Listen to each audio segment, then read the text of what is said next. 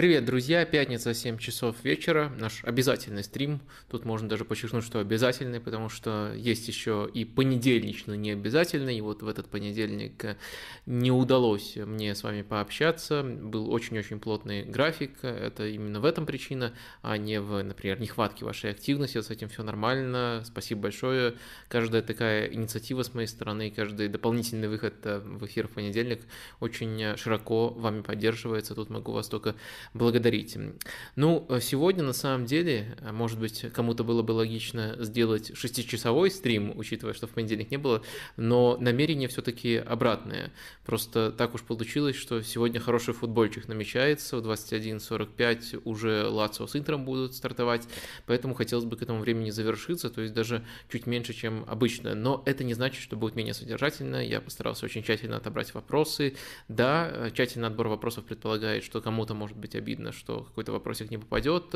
Э, да, поменьше дублирующих э, предыдущие стримы вопросы, так что, если что, посмотрите некоторые темы, которые актуальны не только вот э, сейчас, но последние несколько недель уже были раскрыты. И просто-напросто много всего вышло в последнее время. Это и отдельный текст про Казимира, это и выпуск подкаста про стартапы, это и мой поход в... Это Англия, подкаст на канале у Тимура Журавеля. Там там, э, по сути, старт АПЛ раскрыт. Э, ну и еще отдельный выпуск, это пока не вышел, он пока еще не вышел, э, про Арсенал в коммент-шоу тоже записали. В общем, много всего уже вышло, много всего еще грядет в ближайшее время. Ну и поэтому какие-то темы можно развести с, со стримом, и они просто уже в, в других местах эм, раскрыты. В общем, попытаемся сегодня в таком формате все построить. Я напоминаю, что любая активность с вашей стороны стороны э, категорически приветствуется. Это и подписки, активность в чате, и, конечно же, лайки к этому стриму тоже обязательно ставьте. Начнем мы, вот как раз пока народ собирается, с э, чего-то вроде возврата долгов, потому что э, в понедельник обычно я делюсь с вами впечатлениями, там топ-7, 5 или 10 впечатлений от того, что было сыграно в выходные. Сейчас, конечно, это не так актуально вспоминать выходные, но все-таки 5 прямо самых-самых ярких вещей, о которых я хотел бы сказать, даже не столько ярких, а рандомных вещей, вот вещей, которые просто меня зацепили, показались э, где-то забавными, где-то недооцененными, а где-то просто такими, мимо которых я пройти не могу. Вот э, в таком формате давайте начнем, и как раз вот люди соберутся, и уже будут у нас более традиционные активности. Главное из которых, конечно же, это жеребьевка Лиги Чемпионов. Думаю, в формате стрима вот пройтись абсолютно по каждой группе, там, пускай где-то это будет немножко банально, но все-таки сказать, э, кто фаворит, э, кто, от кого ждать некоторых сюрпризов, мне кажется, это будет самое то в формате стрима. А, давайте тогда начнем с вот этого рандомного топа впечатлений еще от прошлых выходных, которые я вам задолжал. На пятом месте у меня я думаю, многие будут критиковать, но все-таки матч внезапно «Зенита» против «Торпеда». А, потому что это самая доминантная игра в истории РПЛ. Да, понятное дело, он таким получился просто потому, что «Зенит» намного сильнее и долго не мог забить, и поэтому там невероятные показатели по ударам, XG, владению, вообще по всему. Но если вы любите вот такие извращения, такие аномальные рисунки матча, радикальный в одну сторону, когда автобус против владения, и еще, может быть, э, любите Лионеля Месси, э, ну, просто у «Зенита» теперь есть свой Лионель Месси, это Малком, от него команда примерно зависит в такой же степени, в которой Барселона на поздних этапах зависела от Месси, это проявляться особенно ярко начало после, после травмы Клаудиньо. И вот если вам все эти элементы близки, можно посмотреть вот этот матч. Ну, по крайней мере, как явление, которое нужно выделить, э, я посчитал его достаточно интересным, чтобы об этом упомянуть. На четвертое место, в этот раз действительно по местам я решил все-таки расставить, на четвертом месте у нас будет э, магия Ансуфати. Ну, я уже э, транслировал, скажем так, мнение, которое изначально еще озвучил Гоша Кадзаев в нашем выпуске про стартапы, что Ансу Фати это вообще самый сильный атакующий игрок Барселоны. Под атакующим, понятное дело, подразумевается и Усман Дембеле, и Роберт Левандовский, и Эбамиянг. И вот если Ансу Фати здоров, то то, что он умеет делать, те нестандартные действия и просто его уровень таланта, уровень потенциала, это, конечно, просто вау, и он вышел против Соседа надо, и показал настоящую магию. Это было очень ярко, и мне кажется, в этом сочеталось э, и тактическое великолепие, то есть то, насколько он интеллектуально играет, или банально то, сколько ролей он успел закрыть э, за короткое время. То есть он вышел и играл в атакующей тройке, потом он какое-то время поиграл латераля, потому что у Барселоны была схема с тремя центральными защитниками, это тоже еще стоит отдельно упомянуть. И э, дальше он снова уже в другой схеме, в атакующую тройку а, вернулся. Это на, самом деле разные схемы и разный набор функций, и, очень короткий отрезок временной, и везде он здорово все трактовал, ну и конкретные эпизоды, как он открывается, как он принимает решения. Это, это, это, просто, это просто магия, и его действительно не хватало. Действительно не хватало, очень много он в последнее время травмируется, хочется пожелать ему здоровья. Но с темы Барсы пока соскакивать не будем, а, потому что Второй момент, о котором хотелось бы сказать, это то, что Барса относительно того, что мы видели в прошлом сезоне при Хави и относительно того, что мы видели в первом туре, э, значительно поменяла свою схему. Э, давайте тут оттолкнемся от одного вопроса, где неплохо эта тема раскрывается. Э, вот так этот вопрос звучит. Игра Дембеле и Бальде, играющих по всей бровке, меня удивила. Я читал схему как 3-2-2-2 1. И плюс 2 и эти два по всей бровке, подключающиеся в любой из линий. Ну, немножко запутанно сформулировано, но с точки зрения точности описания, по-моему, это правильно. То есть человек описал футболистов, которые располагались по центру, и вот их расставил как 8 игроков по линиям, и дальше еще к ним добавил двух, которые создавали ширину, это и были Бальде и Дембеле. Но давайте, чтобы это не звучало настолько же путано, давайте это просто сформулируем как как э, схему с помощью э, доски, то есть как Барселона располагалась.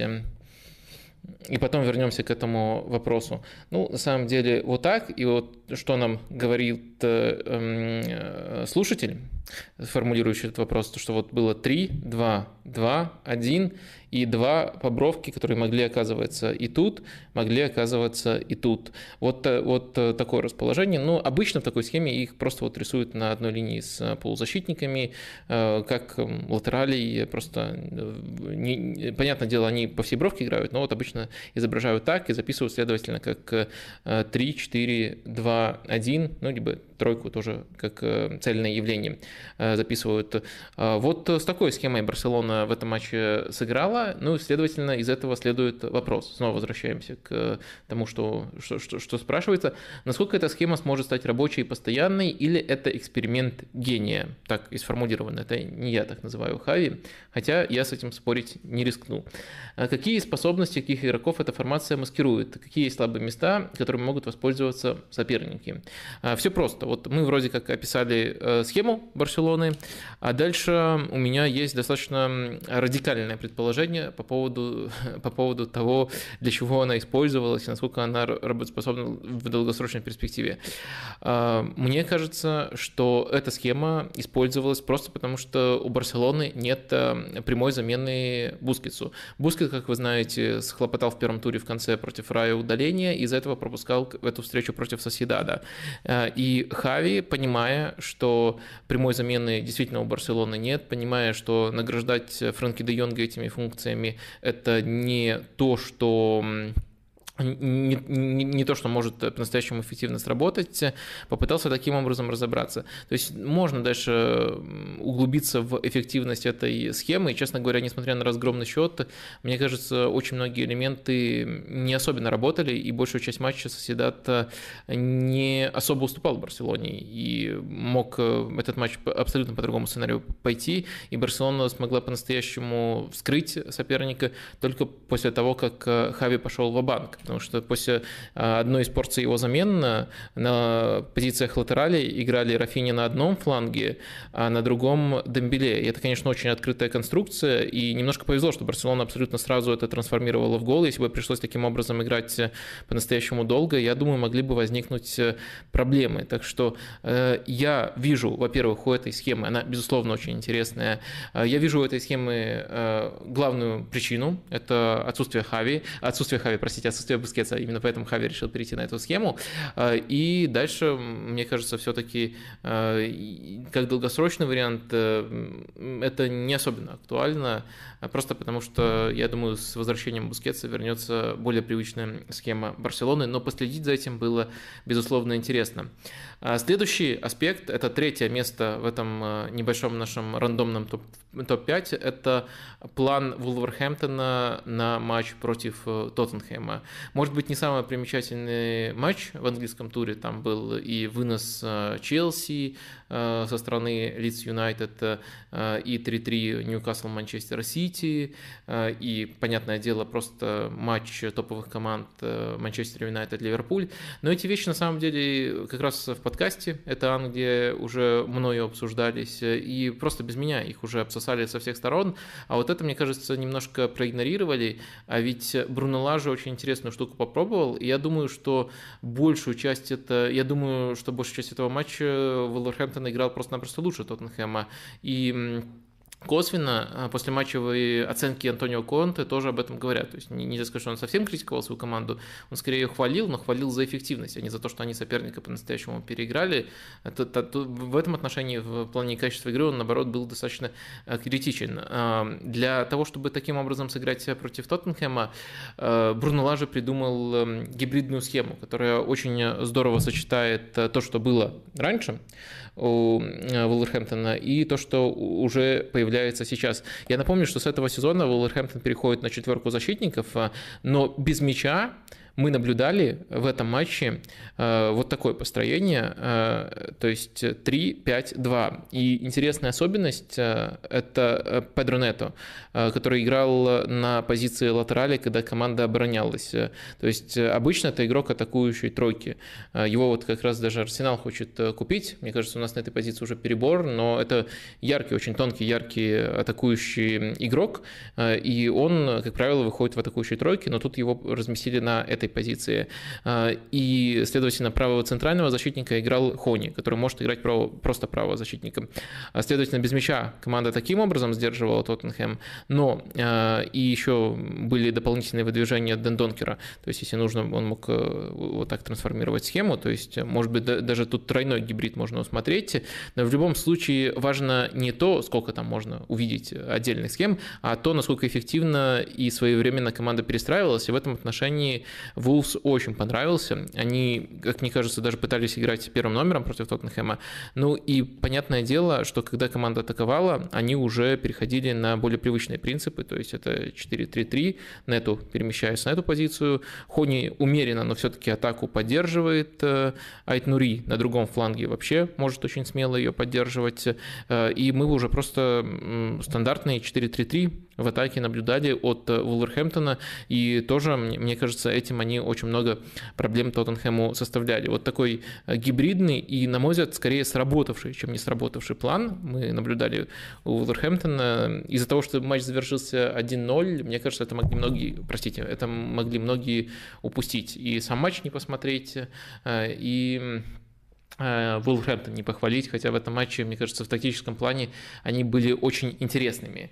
Э, на втором месте э, у меня будет эм, Леон. Леон который разгромно 4-1 победил. Это было еще в пятницу, то есть уже ровненькая неделя прошла с этого момента. Но я бы хотел не по одному матчу даже, а в целом структурное сходство Леона на стартовом этапе этого сезона с тем, что мы видели в Арсенале э, в прошлом сезоне. То есть очень-очень э, э, похожие трансформации мы наблюдаем. Давайте выставим схему. Стартовая у них 4, 2, 3, 1. Вот таким образом можно расположить футболистов э, Леона. И дальше вот, ну, роли – это ну, практически калька с того, что мы видим у Арсенала. Может быть, поэтому так легко и уверенно адаптировался Александр Леказет. Он играет нападающего. Дальше у нас есть Пакета. Который э, играет в правом полуфланге очень часто, то есть в роли Эдегора. Тут с ним активно взаимодействует и очень ярко в этой встрече себя проявил э, Тете из Шахтера, который перешел. Э, и, следовательно, вот эту оставшуюся роль, роль Мартинелли играет и Камби. Вот по движению абсолютно каждая из этих ролей, ну, следовательно, Казета играет прошлогоднего Казета. Эм, по, по движению все очень похоже. Понятное дело, может таким образом схема трансформироваться и в еще один полуфланг Ауар, например, а, подключается, и э, он в этой роли даже логичнее, чем Джак, который у Арсенала иногда сюда ходит. В общем, Сходство очень интересное, и будет, хотел сказать, что будет интересно и дальше следить за, этой, за этим развитием, но, похоже, очередное ограбление со стороны клуба АПЛ случится. Вест Хэм забирает э, Пакета, похоже, он там будет теперь играть. Если это интересно, то, может быть, еще доберемся, обсудим сегодня. А так вот, э, по крайней мере, сразу после выходных мне было, был очень интересен рисунок игры, а сейчас вот он немножко испорчен испорчен. И, наконец, э, первое место в этом э, немножко символическом э, рейтинге занимает Милан. Как и положено, 10 тысяч метров над уровнем результатов, потому что Милан сыграл в ничью с Аталантой, но во многих отношениях это был самый удивительный и самый интересный. В данном случае я пытаюсь подбирать такие слова, которые не равняются там сильный, мощный. Это не совсем одно и то же, но с точки зрения интересности, только играл Милан против а, персонального прессинга Аталанты, это было, ну, прямо вау. Давайте постараемся тоже разобрать, как это было, а, хотя разобрать это очень э, затруднительно в некоторых аспектах. Э, а, как вы знаете, Аталанта играет персональным прессингом, у Милана стартовая схема, ну, как раз та, которая у нас сейчас выставлена, 4-2-3-1, но очень интересными были отвлекающие маневры, отвлекающие движения и то, как эм, Милан пытался этим запутывать Аталанту.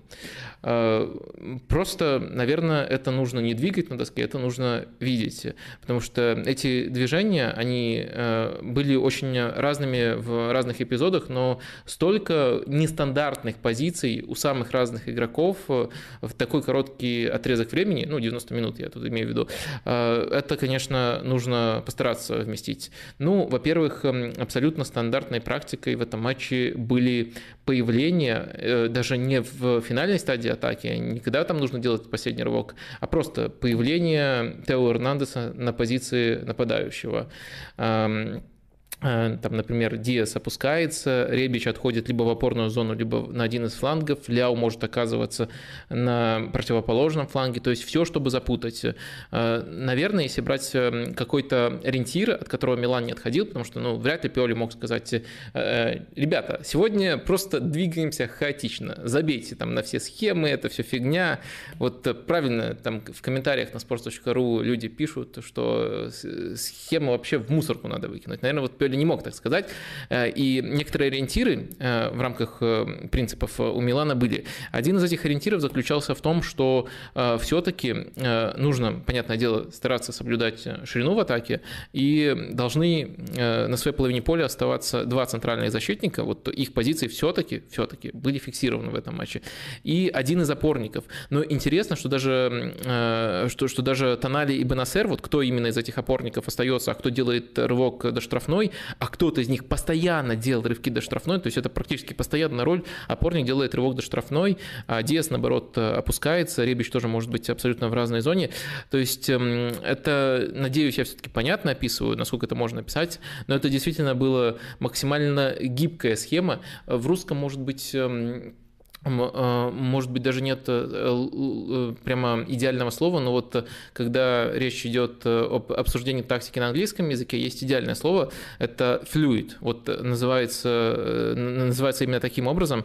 насколько Э, вариативно, свободно и гармонично двигаются игроки. Вот таким образом это можно описать. И тут э, задумка была, конечно, в том, чтобы э, вскрывать персональный прессинг таланты. И сказать, что это неинтересно было, ну просто невозможно. Это один из самых интересных матчей, один из самых интересных замыслов, которые я наблюдал в этом сезоне. Но описав этот замысел, наверное, нужно разобрать его и плюсы, и минусы. Плюс Плюс заключался в том, что Милан запутал, действительно запутал прессинг Аталанты. И Аталанта в этом матче полноценно прессинговать не могла. Гол, который они забили, там великолепно Малиновский, великолепно или Фирмина, можно и так и так говорить, в его случае а, положил из-за пределов штрафной, но гол не вытекал из хода матча, Милан играл интереснее, Милан играл лучше. Самое главное, Аталанта не могла играть в свой футбол. Аталанта не прессинговала так, как она это обычно делает.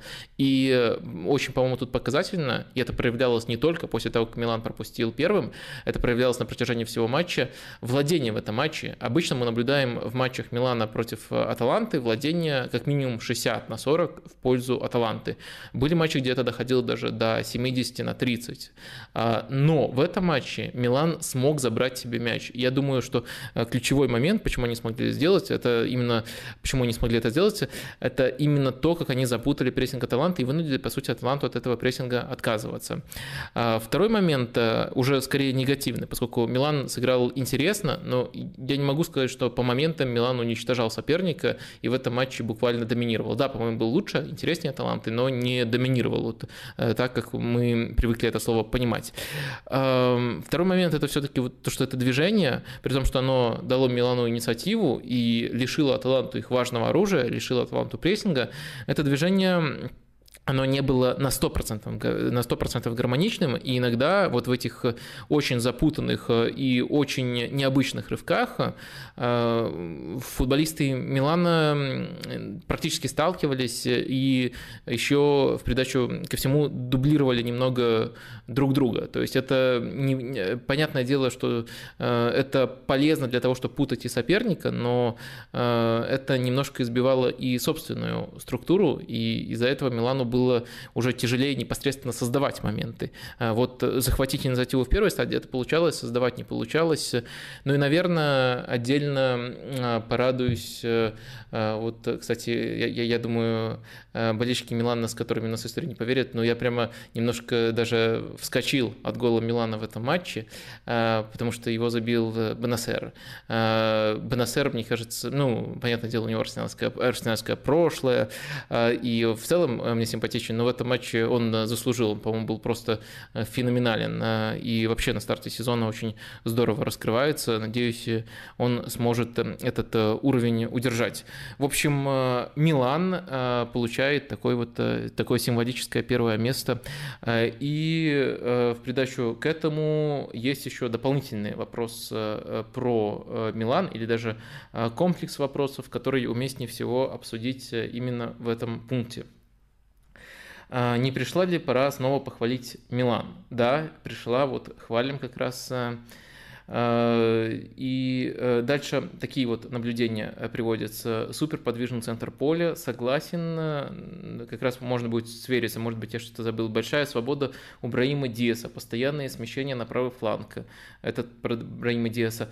Насыщение передней линии в атаке. Кажется, что совсем не подключаются разве только центральные защитники. Ну, сходятся наши наблюдения. Правда, я считаю, что это в первую очередь э, задумка под персональный прессинг Аталанты. Например, а, против Удинеза в первом туре вот э, такой же гибкости я не видел. То есть, э, да, понятное дело, есть постоянные механизмы, то, как Лиау и Тео, например, взаимодействуют между собой, но вот такой гибкости со всех позиций я все-таки у Милана в первом туре не видел. Э, и посмотрим, что, что в этом отношении э, будет э, дальше. Определенно это интересно.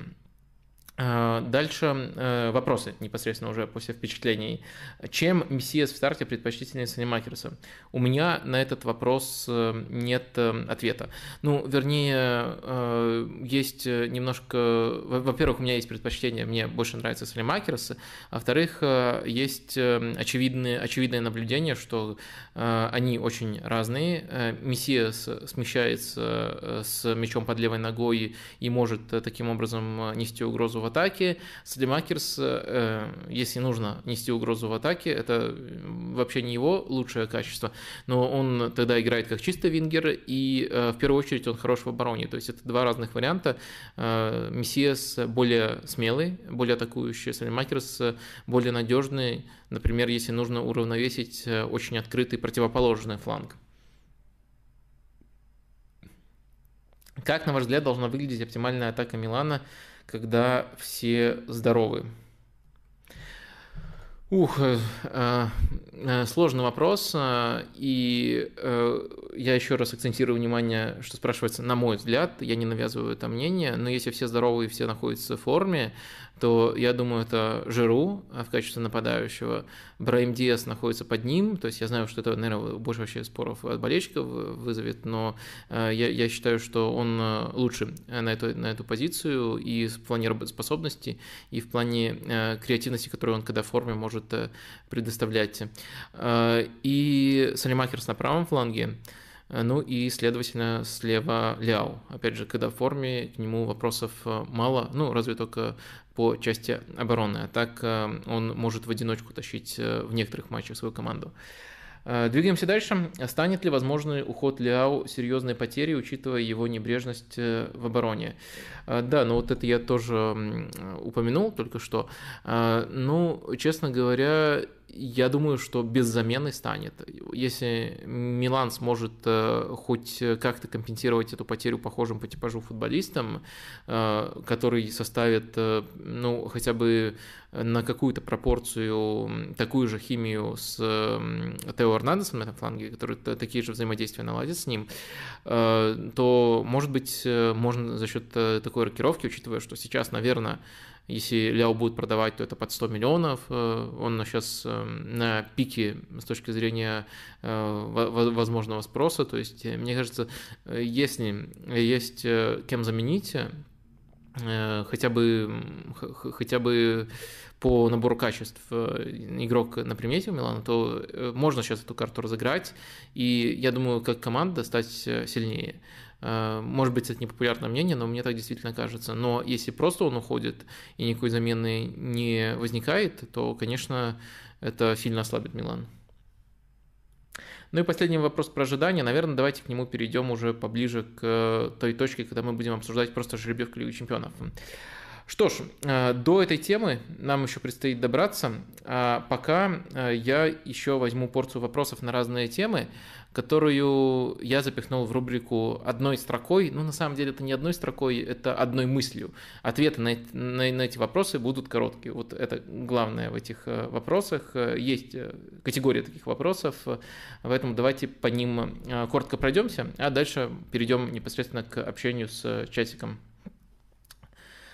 Вопрос про РПЛ. Как вам игра на Иле Умярова за «Спартак»? После матча с «Динамо» он получил вагон критики. А мне, наоборот, кажется, что именно такой футболист сейчас необходим «Спартаку» по своему, э, по своему набору функционала.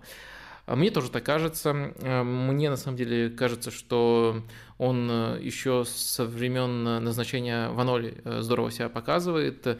Очень большая разница у Мярова, когда есть какая-то структура, есть достаточное количество вариантов для того, чтобы играть в пас, и когда этого нету. То есть как структурный футболист он очень хороший, и думаю, что сейчас он находится в нужных условиях, и одна ошибка не должна это перечеркивать.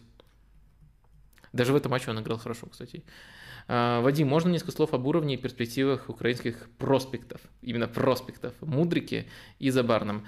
А, про Забарного несколько раз говорил, я считаю, что учитывая возраст, сочетание качеств, он, во-первых, очень здорово подходит под то, что требуется от современного центрального защитника, во-вторых, может оказаться даже напрямую в каком-то топ-клубе. Например, упоминался активно Челси. Вполне было бы интересно уже сейчас там посмотреть на него. Ну, может быть, он предпочтет путь более умеренный и сначала перейдет в команду попроще, но потенциал у него постепенно, безусловно, э, подводит его именно вот к такому уровню. Настолько высоко я его оцениваю.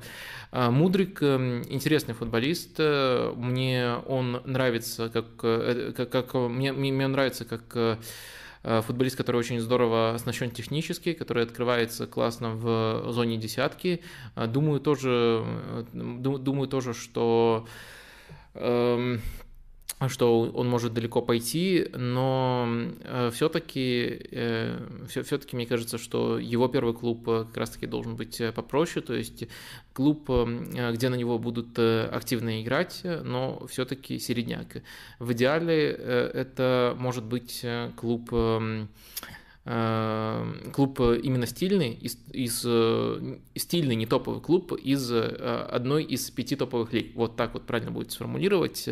Вот может быть Леон, хотя со стороны Леона это будет уже второе ограбление Шахтера. То есть команда АПЛ грабит Леон, а потом Леон приходит и грабит Шахтер. Ну, вот просто Пакета уходит из Леона, это уже практически подтверждено. И вот э, мне кажется, в этой роли, например, можно было бы, э, в эту роль можно было бы интегрировать э, Мудрика. Но и у того, и другого высокий потенциал. Относительно, скажем так, своей уникальности для своей позиции Забарного я оцениваю выше. А, следующий вот такой простой вопрос. За кого будете болеть? Эм, за Ницу, Рэмзи и Пепе или за Марсель Товарыша, Гендузи, Калашинаса и Санчеса? Тут очень просто, конечно, за Ницу Рэмзи. Все остальные фамилии абсолютно пофигу. Тем более некоторые из них э, с таким душком для болельщика Арсенала. Но вот скажите, зачем болельщику Арсенала э, любить Гиндузи, Санчеса? Ну, Санчеса еще ладно, есть хорошие воспоминания, но все-таки как он ушел, это не круто. И тем более Калашинаца. Эм, в общем, э, тут однозначный ответ. Рэмзи, конечно. Ницца и Рэмзи. Вадим, такой вопрос. Футбол меняется, олдскульный футбол 90-х и нулевых, без заморочек, на тактику и стратегию, сменился тики-такой, гвардиолой и появлением тактических гиков. Но после появился прессинг, общеко... э, прессинг интенсивный и общекомандный. Не кажется ли вам, что стиль Барсы устарел или же ДНК Барсы еще жизнеспособна? А, это зависит просто от э, того, что понимать под э, стилем Барсы. То есть, э, да, можно сказать, что раньше и э, прессинг, и владение были в стиле Барса еще при Гвардиоле, но э, владение было на первом плане. Э, сейчас э, все немножко уравновесилось, и, может быть, даже у прессинга есть некоторый приоритет. Но э, тот же Гвардиола очень легко сохраняет верность исконно барселонским принципам и адаптируется к этому времени. Так что все зависит от того, что конкретно понимать по стилям Барса. Думаю, с минимальными адаптациями он вполне может быть э, уместен и жизнеспособен даже сейчас. Пара вопросов про Тоттенхэм. Уж извините, так и поясняется. А, во-первых, в чем причина такой слабой игры Сона на старте? Помнится, вы говорили, что котируется, котируете Кулусевский выше, несмотря на то, что кореец много забивал, но сейчас он играет э, ниже своей обычной минимальной планки. Все идет к тому, что Ришард Дисон может получить шанс на его позиции. А, ну, тут нужно учитывать, что против Сона было применено несколько спецпланов, а, главный из которых это, конечно, э, специальная игра Риса Джеймса по нему в матче против э, Челси. А, это нельзя не учитывать, и все-таки нужно понимать, что эти размены, они иногда помогали и Тоттенхэму, но косвенно. Помогали за счет того, как, как, как именно Сон уводил этих футболистов, просто он сам из-за этого менее ярко играл. А, ну, а во-вторых, э, во-вторых, тут, тут, по-моему, нет, во-вторых, тут вы просто подтвердили мою э, правоту. Спасибо, мне приятно, что э, в итоге, в итоге мы приходим к примерно одним оценкам. Но этот момент просто надо учитывать, а в остальном я с оценками согласен. Каков, э, каков, на ваш взгляд, истинный уровень Хейберга? Многие считают его средним и переоцененным игроком. Э, ужас какой. Я так не считаю. Да и мне кажется странным, что заполучив такого сильного игрока, как Ив Бесума, Конте продолжает так сильно доверять датчанину, который великолепен без мяча, но довольно медлителен и посредственен с мячом. Э, не согласен с вами. Хейберг, Хейберга еще Гвардиола отмечал, когда они в Баварии очень коротко пересекались, и отмечал под ракурсом, что у этого человека есть потенциал быть Бускетсом. Хейберг э, блестяще продвигает мяч, и Хейберг отлично э, разрезает линии своими передачами. Э, не знаю, где вы увидели, что он плох с мячом, и в Бесума так не умеет. И в Бесума умеет возиться с мячом, но вот дриблинг, под давлением, все такое, но так продвигать мяч, как Хейберг, он и близко не умеет. Хейберг очень крут, наверное, судя по тому, что вы пишете, и там люди, которых вы читаете, пишут, он все еще дико недооценен, но я вот с вашей оценкой не согласен. На самом деле, я бы даже сказал, что с мячом он круче, чем без мяча, хотя в целом этот игрок на данной стадии карьеры очень сбалансирован во всех отношениях. И дальше переходим к следующему вопросу. Э, и тут даже два вопроса, но я могу одним словом на них ответить. Почему Арсенал и кто для вас величайший игрок в истории футбола? Для меня Роналдиньо, а для вас? Берком. Это на два вопроса ответ. Далее, э, еще один вот вопрос в этой э, рубрике коротких ответов. Сами-то вопросы не обязаны быть короткими. Э, он звучит так. В Наполе собрались Асимхен, Лосана и у нас, и собрались еще раньше, и к ним в дополнение сейчас закупили Кварцхелию, Распадори и Симеоне, не считая еще кучи игроков из молодежки и Аренты. А, в связи с этим возникает вопрос, какой ты видишь оптимальную атаку Наполи в этом сезоне, если Спалетти и дальше продолжит играть по 4-3-3. А, тут э, я э, могу сформулировать достаточно четкий ответ. Это э, Хвича на левом фланге, Асимхен в центре и Лосанна справа. Я думаю, несмотря на то, что очень много футболистов появилось, на самом деле, пожалуй, только этот трио дает по-настоящему сбалансированный рисунок. Вот это интересно проверить на дистанции. Мне кажется, что, может быть, многие из этих футболистов, которые вот не вписываются в этот основной рисунок, будут не так уж эффективны и слишком многое будут у системы отнимать. Но это чисто гипотеза, вот как раз проверим на протяжении всего сезона. А, следующий вопрос. Хотел спросить, что вы думаете о теории 7 лет Юргена Клопа и с Майнцем, и с Боруссией, и сейчас, конечно, на очень маленьком отрезке, но все же с Ливерпулем тоже присутствует регресс. Понятное дело, что тут можно и про травмы сказать, э, и что Клоп понимает особенности своей схемы, и далеко не первый год у него такие проблемы. Как вы считаете, это все спекуляции, или Клоп просто в очередной раз э, забывает, и у него не получается постелить соломинки, и действительно в его системе есть момент накопленной усталости. А тут э, важно отметить несколько вещей. Ну, во-первых, э, как и любое суеверие, это тотальный бред.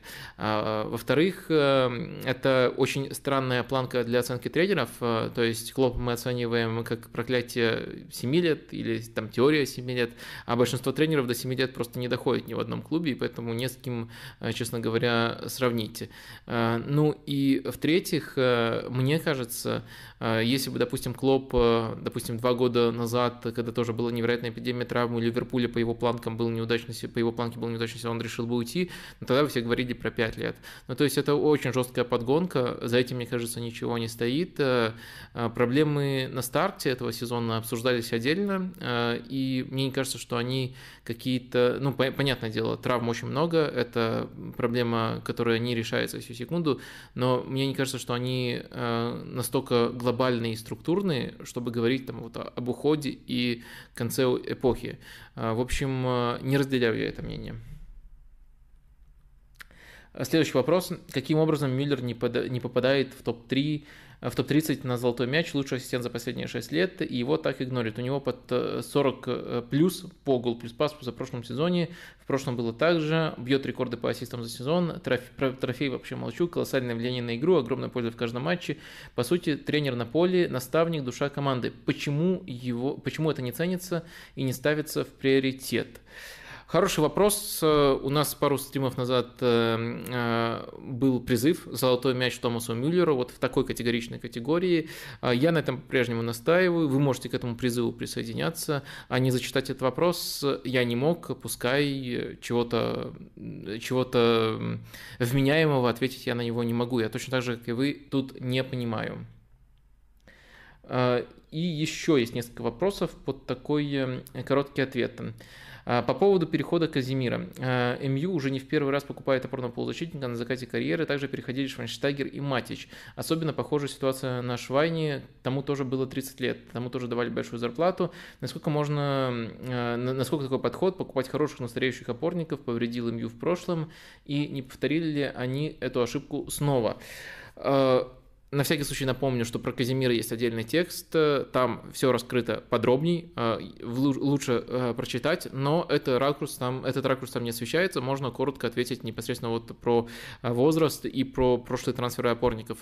Тут я вижу несколько отличий. Во-первых, Казимира это фрик, может быть даже фрик похлеще Роналду, поскольку он следит не только за своим, скажем так, эм, физическим развитием, но и еще за своим тактическим развитием. Например, тот же Роналду не заморачивается так сильно над тем, чтобы угодить абсолютно каждому тренеру и не смотрит э, днями матчи в инстате вот именно для того, чтобы соответствовать каждому требованию. Конечно, и таланта у Роналду больше, но просто про Роналду все говорят про саморазвитие, самосовершенствование. Казимира делает все то же самое и еще добавляет к этому умственное развитие. Понятное дело, другая позиция, другой уровень таланта, Но Казимира в этом плане, мне кажется, можете максимально долго держать на очень-очень высоком уровне особенно если удастся э, в целом к игровому рисунку Манчестер Юнайтед адаптироваться. Это первое важное замечание. Второе замечание. Э, те опорники э, Матич и Швайнштагера приходили по хотелкам тренера. Тогда Юнайтед не думал стратегически, вот кто может... Сейчас тоже Юнайтед много вопросов по мышлению, но тогда вообще мышление было очень простым. У нас есть тренер, который требует этого игрока. Швайнштагер раньше работал с Вангалом, с Мауриньо работал Матич, и вот нужно угодить ему, Э, в качестве такого краткосрочного решения сделать ему подарок. Казимира – это в каком-то плане тоже подарок Тенхагу, но это не игрок такого, такого типажа, просто вот давайте просто пойдем ему навстречу и купим вот этого старого знакомого ему, и дальше понадеемся, что все сойдется. Казимира – это игрок, который полезен в любом сценарии, даже если Тенхага там, уволят через два месяца. Это, мне кажется, все-таки отличает это от предыдущих таких трансферов. И последний вопрос вопрос вот в этой рубрике коротких ответов. Вадим, можете прокомментировать такой резкий скачок вперед от израильских клубов? Очень бросается в глаза их прогресс. В Еврокубках все команды довольно быстро, э, довольно бодро проходят. Плюс теперь есть э, клуб э, в группе Лиги Чемпионов. Есть зачем следить, за счет чего такой резкий прогресс. Нет, я не могу это прокомментировать, я не знаю за счет чего, но мне показалось это достаточно интересным для того, чтобы зачитать. Может быть, кто-то Э, глубже погружен в эту тему и э, в комментариях, например, к этому стриму расскажет нам всем про это, э, либо просто вот такая тенденция, которую один из слушателей подсветил, и, может быть, она будет интересна не только мне, может быть, кто-то еще за этим пожелает тоже следить. Что ж, давайте перемещаться в чатик. 670 человек смотрят, я считаю, активная, а, отличная активность а, для вечера пятницы, но вот лайков пока у нас поменьше, 290. Обычно я прошу подровнять эти, эти, эти значения, чтобы количество смотрящих хотя бы примерно соответствовало количеству лайков, а тут еще люди приходят, уходят, так что оно может даже превысить количество зрителей в моменте. В общем, проявите активность, если вам нравится этот формат, то можете и подписаться на канал, и вот э, поставить еще лайков, это все способствует продвижению канала. А мы перемещаемся в чатик, где ваши э, вопросы и будем по себе на них отвечать. Дмитрий спрашивает, Пакета уже практически в Вестхэме. На самом деле немного жаль, немного жаль его. Футбол Мойса абсолютно не для него, как по мне. Он заслуживает большего, мог легко потянуть основу даже в Манчестер Сити, как считаете. Но основу в Манчестер Сити на этих позициях люди уровня Бернарду де Брёйна, я думаю, основу не потянул бы, обойму в Манчестер Сити мог бы потянуть. И я, честно говоря, не совсем согласен э, с вами по поводу э, футбола Моиса. То есть, да, он, безусловно, более прямолинейный, чем у многих э, клубов э, в английской премьер-лиге. Но я не могу сказать, что он прямо убивает атакующих игроков. То есть э, нет там такого, что они не могут раскрываться. Как раз-таки свобода для их действий, для их самовыражения, она достаточно высокая. То есть и Боун там отличный сезон провел, и Форнальс может классно открываться, и Антонио по-новому раскрылся. Э, и мне кажется, что все-таки э, эта система может раскрывать игроков этой позиции, э, просто это не стиль, который предполагает частые соприкос... соприкосновения с мячом. Ну и плюс Пакета, мне кажется, достаточно дисциплинированным с точки зрения того, что, что он может предложить Моису без мяча. Так что, с одной стороны, мне не нравится, что, что, что вот так, так обкрадывают, Вестхэм приходит и забирает у Леона спокойно футболиста, футболиста ключевого, при том, что сам Вестхэм на этих позициях весьма неплохо уже укомплектован. А, с другой стороны, я бы не ставил крест на этом трансфере только из-за фактора Моиса. У Моиса действительно специфичный стиль, и при прочих равных, наверное, технически оснащенные футболисты немножко другой футбол предпочли бы. Но с другой стороны, на практике мы наблюдаем, что свободы у этих игроков, когда Вестхэм атакует, достаточно, и интересные ходы для того, чтобы они раскрывались и друг друга дополняли, у Мойса присутствуют. И более того, я вам скажу, что Мойс еще, как, например, эм, э, это немножко, не, не все сразу это поймут, но как, например, Янчелоти очень неплохо этих эм, футболистов гармонирует. То есть э, без строгой структуры подбирает эм, им такие роли, чтобы они в атаке друг друга дополняли, не отнимали друг у друга зоны. Э, понятное дело, что это все делается на пропорции владения, скажем так, в среднем 45%, и 45% это не то, что, наверное, воодушевляет э, умных техничных футболистов. Они хотят больше э, на мяче играть. Но в целом, мне кажется, эта система не убивает уж точно атакующие таланты, а, а наоборот дает некоторые другие нестандартные элементы для того, чтобы они раскрывались. Так что вот в этом моменте я не совсем с вами соглашусь. Э, следующий вопрос. Роналдо в Наполе, Асимхен в МЮ, Наполи пятое, шестое место, Арсенал четвертое, э, МЮ четвертое после Арсенала и вопросик стоит. Э, ну, тут очень запутанно. И если бы я не прочитал какую-то вот совсем жесткую новость перед началом этого стрима, я, я бы даже не понял, о чем речь. Но я на всякий случай э, поясню, если кто-то вдруг это пропустил. Э, слух. Пока, кажется, это просто желтым, безумным слухом сегодня появился о том, что за 100 плюс миллионов э, Асимхен перейдет в Манчестер Юнайтед, а Наполе затребует в обратную аренду Криштиану Роналду и Криштиану Роналду еще при этом Манчестер Юнайтед будет выплачивать всю его зарплату. Вот такие условия, ну, это, это, это, это выглядит просто безумием, чисто посмеяться, как мне кажется. Но, видимо, люди в чате тоже решили немножко посмеяться. Э, чего-то серьезного я пока не вижу в этом. Хотя, хотя вот в таких фразах, да это чисто поржать, да это чисто там Манчестер Юнайтед и журналисты клики собирают. Э, я стараюсь осторожно про это говорить после того, как я то же самое говорил про Казимира на определенном этапе. Так что, может быть, это не так смешно, как кажется, но прямо сейчас это кажется просто нелепым слухом именно вот в такой форме, что там еще 100%, что аренда, Роналду и 100% зарплаты э, и 100 миллионов за Симхена. Вот если все это сойдется, то это действительно будет какой-то жестью, но пока в это близко не верится. А, следующий вопрос Денис задает. А, Вадим, подскажите, пожалуйста, будет ли подкаст, посвященный группам Лиги Чемпионов? А, спасибо. Он будет, но есть вероятность того, что он выйдет уже после первого тура, где мы совместим гид по Лиге Чемпионов и Э, впечатление стартовое от э, команд. Тут все будет очень бодро идти. Каждый тур, каждый, не каждый тур, а каждую неделю будет тур. Вообще без пауз в Лиге Чемпионов. Я напомню, такой график сейчас э, ожидается из-за невероятного просто календаря общефутбольного. Поэтому да, да, ну, я думаю, такой выпуск выйдет, но, может быть, он будет немножко нестандартным, немножко отличающимся от нашего типичного гида по Лиге Чемпионов.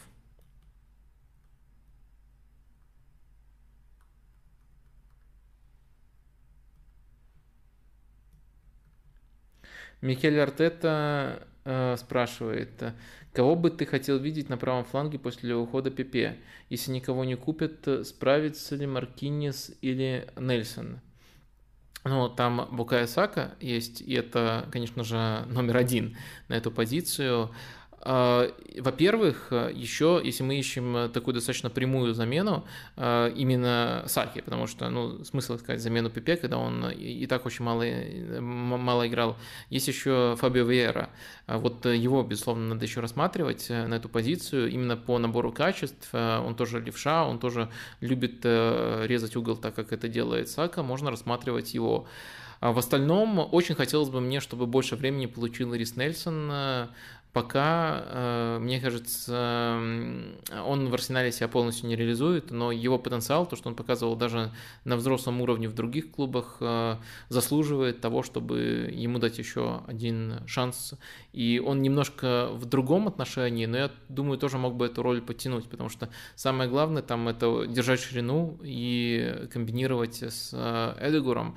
Я думаю, что он чуть больше занимался бы удержанием ширины, чуть меньше комбинациями, но но, может быть, эта динамика тоже против некоторых соперников работала. Например, вместо того, чтобы смещаться в центр и комбинировать, вот давайте сейчас с доской, это, мне кажется, будет понятней, да, вот схема как раз таки арсенальская, тут вот на этой позиции нет Букая Саки по какой-то причине, выходит Нельсон, и мне кажется, вот он мог бы больше держать ширину, и вместо того, чтобы, как это делает Сака, там, разгоняться и комбинировать, он мог бы отвлекать соперников, и просто-напросто Эдегор получал бы больше пространства в опорной зоне и больше индивидуально созидал бы, но созидал бы не на ровном месте, не в трудных условиях, а за счет того, что Нейтсон вот эту функцию выполняет. То есть это немножко другая динамика, но я думаю, он тоже может, может эту роль выполнять. Я упоминал, что есть серьезный интерес к Педрунету из Волверхэмптона. Мне этот футболист нравится, но за него под 50 миллионов требуют.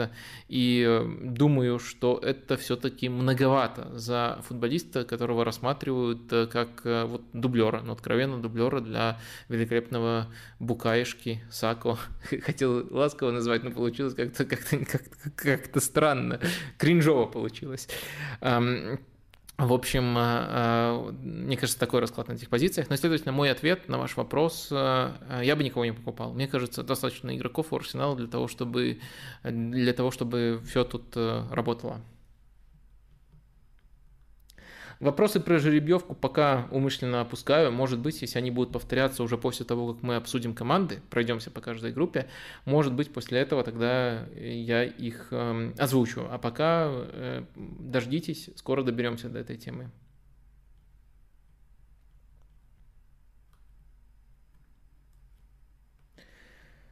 Егор спрашивает, Вадим, какой вариант, по вашему мнению, ближе для Криштиану Роналду, Спортинг или Марсель? Ну, ближе для Криштиану Роналду, я не знаю, это ли вы хотели узнать, ну, конечно же, Спортинг, потому что для него родной клуб, это вот такой простой читерский ответ. Если вы спрашивали чисто про стиль игры, про игровые моменты, то я тоже думаю, тоже Спортинг, потому что в Марселе вообще сейчас сейчас э, персональный прессинг э, Тудор будет э, пытаться построить, и, в принципе, Тудор, насколько я помню, работал вместе с Роналду в Ювентусе, тогда он был в штабе Андрея Пирла. И он хорошо знает Роналду, я думаю, слишком хорошо для того, чтобы э, приглашать его сейчас э, в Марсель и, следовательно, тратить на это огромный ресурс. Э, там, мне кажется, Роналду будет вообще трудно. В спортинге тоже есть некоторые оговорки, вроде как Амарим уже так намекал, что он не особенно поддерживает этот трансфер, и сам Роналду в свое время отказывался от работы с Антонио Конте, вернее, выступал против его прихода в Ювентус, когда у него такое влияние еще а, было. И Сейчас а, тренер очень похожий на Антонио Конте, и к нему попадет Роналду. То есть идеального варианта тут нету, но если отвечать на вопрос, что сложнее для Роналду и что сложнее совместить, то мне кажется, все-таки Марсель с Криштиану Роналду сложнее совместить, хотя с другой стороны есть э, вариант э, всю эту тактику, опять же, как учат некоторые комментаторы на sports.ru, выбросить э, в мусорный ящик и просто Марсель, ПСЖ, два очень-очень рьяно соперничающих клуба, Месси, Роналду, Лига 1, которая ушла с матч ТВ, и поступил очень мудро. А, в общем, а, мне кажется, что это было бы прикольно в этом отношении. А если отвечать на вопрос именно с тактической точки зрения, то все-таки я тут а, за спортинг, при том, что оба клуба, не сказать, что идеально подходят Криштиану в этом отношении. Салам алейкум, Вадим. Алейкум ассалам, по-моему, так надо отвечать. Э, Клоп э, сказал, что ищет полузащитника. По-твоему, какой полузащитник э, подойдет для игры Юргена? Ну, он очень хитро сказал, он сказал, что ищем полузащитника, потому что у нас оказалось, хотим, хотим купить полузащитника, потому что у нас больше травм, чем мы ожидали. То есть это ставит нас перед очень Э, странной дилеммой, какого полузащитника мы хотим э, купить э, в Ливерпуле. Там еще Клоп очень здорово рассказывал владельцам, что они могли бы потратиться, потому что они последние 6 лет не тратились на выплаты тренерам, которых увольняют. Они сэкономили на этих тратах и могли бы сейчас потратиться. Клоп, конечно, красавчик в этом отношении. Так вот, его формулировка, то, что у нас больше травм, чем мы ожидали, поэтому нам нужен полузащитник, она двоякая двоякая. С одной стороны, она э, очень четко указывает на причину того, почему нужен полузащитник. То есть, э, если все здоровы, то Клоп своим набором игроков в полузащиту доволен. Из этой формулировки можно сделать вывод. Но, с другой стороны, она все-таки сводится к тому, что сейчас полузащитник нужен. И вопрос, какого мы хотим полузащитника? Того, кто будет дублером для этих футболистов, когда все здоровы, либо того, кто ну вот, будет прямо основной инвестицией и закроет позицию на, на годы вперед. А, тут, мне кажется, Тут, мне кажется, нужно в первую очередь на этот вопрос ответить, а дальше уже конкретные кандидатуры рассматривать.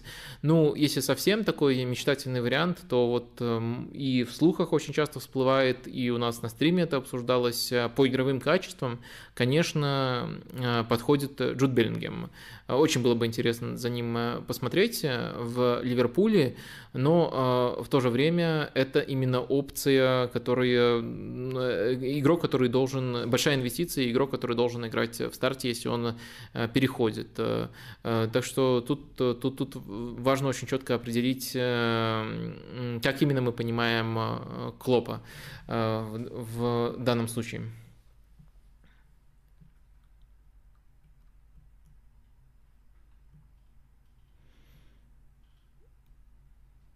Ну, дальше. Двигаемся.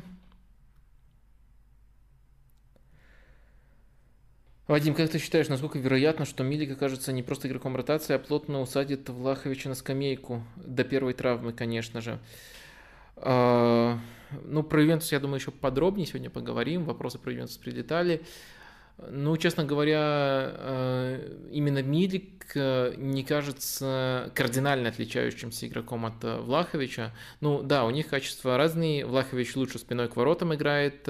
Ой, наоборот, простите, Милик лучше играет спиной к воротам, Влахович лучше играет на пространстве.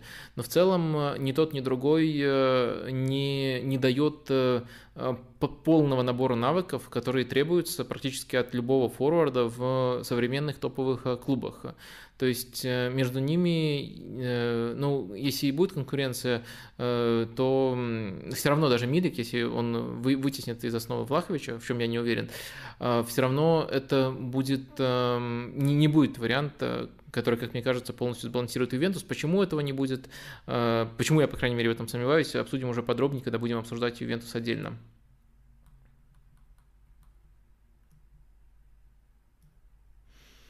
Не будет ли рациональная, в скобках, трансферная политика Ливерпуля стоить команде титула?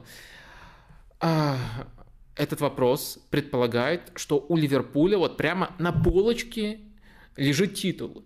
И есть два варианта. Либо они идут э, путем, вот верным путем к этому титулу, либо они что-то там выпендриваются, рациональную политику проводят и не выигрывают титул.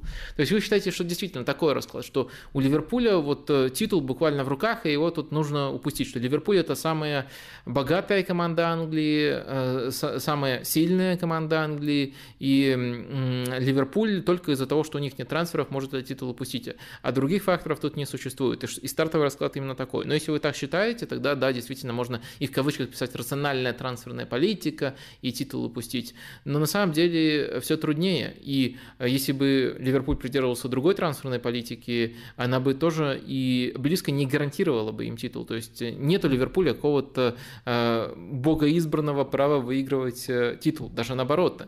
Э, победа в чемпионате для Ливерпуля будет прыжком выше головы. И в тот раз, когда они выиграли чемпионат, я вам напомню, они придерживались именно того, что вы сейчас называете рациональной трансферной политикой, я думаю, вы все-таки из-за кавычек э, троллите это понятие э, из-за того, что у Ливерпуля не очень много трансферов, а, а, но тогда они вообще не сделали трансферов в то окно. Э, так что это тоже повод задуматься и не сводить все к таким крайностям. Ну, а в данном случае даже, по-моему, какой-то немножко легкой манипуляции. Но это, если я правильно понял ваш э, вопрос. Потому что я, например, не вижу ситуацию такой, что у Ливерпуля вот э, лежит на блюдечке титул, и они могут либо его взять, либо не взять, если они идут вот этим вот мерзким рациональным путем.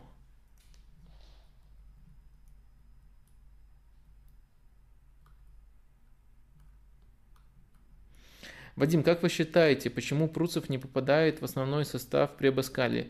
Очень мобильно, неуступчиво, способный отрабатывать бокс-то-бокс и самое главное, очень умело дирижирующий игрой. Ну вы определитесь, он дирижирует игрой, либо отрабатывает бокс-то-бокс, потому что в системе Абаскаля это разные роли. То есть если он бокс-то-бокс, то он конкурирует с Забниным и с Мартинсом. Я думаю, все-таки он не дает достаточного объема для того, чтобы конкурировать на этих позициях, и поэтому тут не выходит. А если он все-таки дирижирует игрой, то он конкурирует с Умяровым. Мне кажется, что он для этой роли подходит намного лучше, лучше. Э, в смысле, если выбирать для него роль, он для этой роли подходит намного лучше. Но не лучше Умярова. Я думаю, он просто проигрывает, потому что есть более сильные исполнители на этой позиции, но в целом позиция у Спартака очень здорово это укомплектована, и тот и другой может, могут ее исполнять.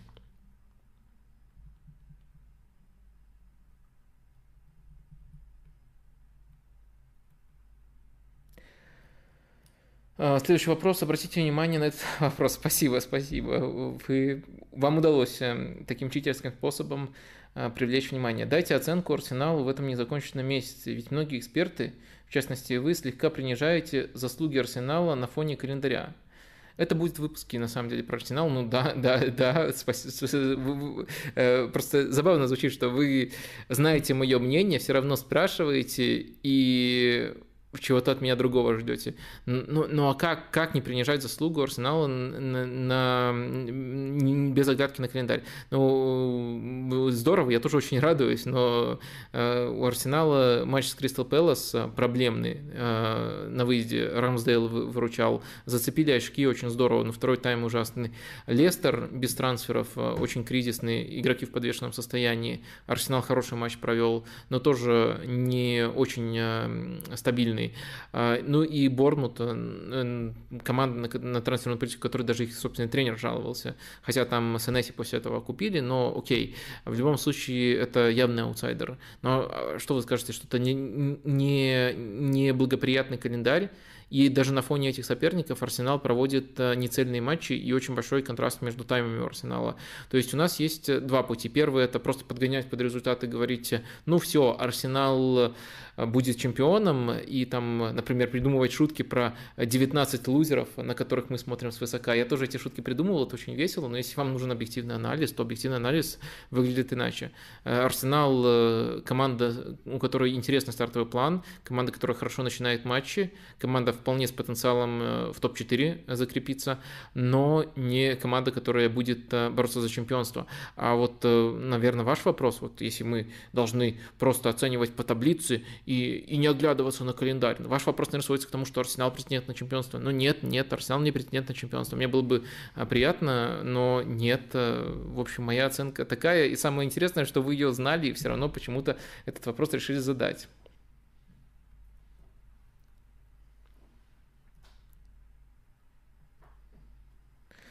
Дмитрий спрашивает, Салимакерс для МЮ или Арсенала на позицию правозащитника или латераля апгрейд? Но Салимакерс-то играет в Милане правого вингера, который может э, очень глубоко опускаться, но правого вингера все-таки, поэтому я не понимаю, зачем он Манчестер Юнайтед или Арсеналу, тем более еще на позицию правозащитника. Не, не дошла до меня эта тонкая мысль.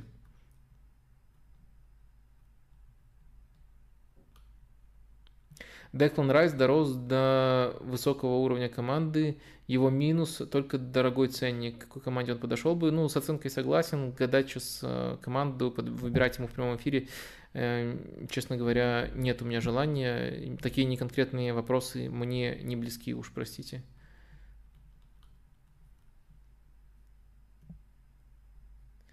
Good Deal спрашивает, как вам кажется, у какой команды лучше в Европе прессинга? Достигла ли Барса при Хаве уровня Ливерпуля, Сити в этом компоненте?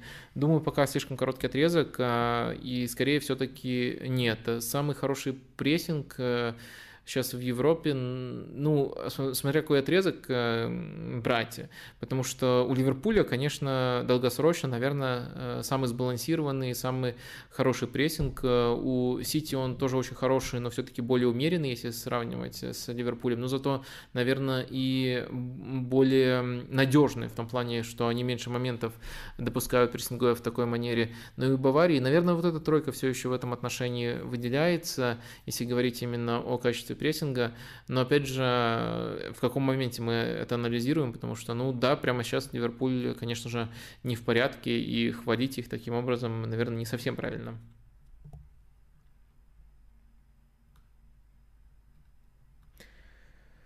Так, э,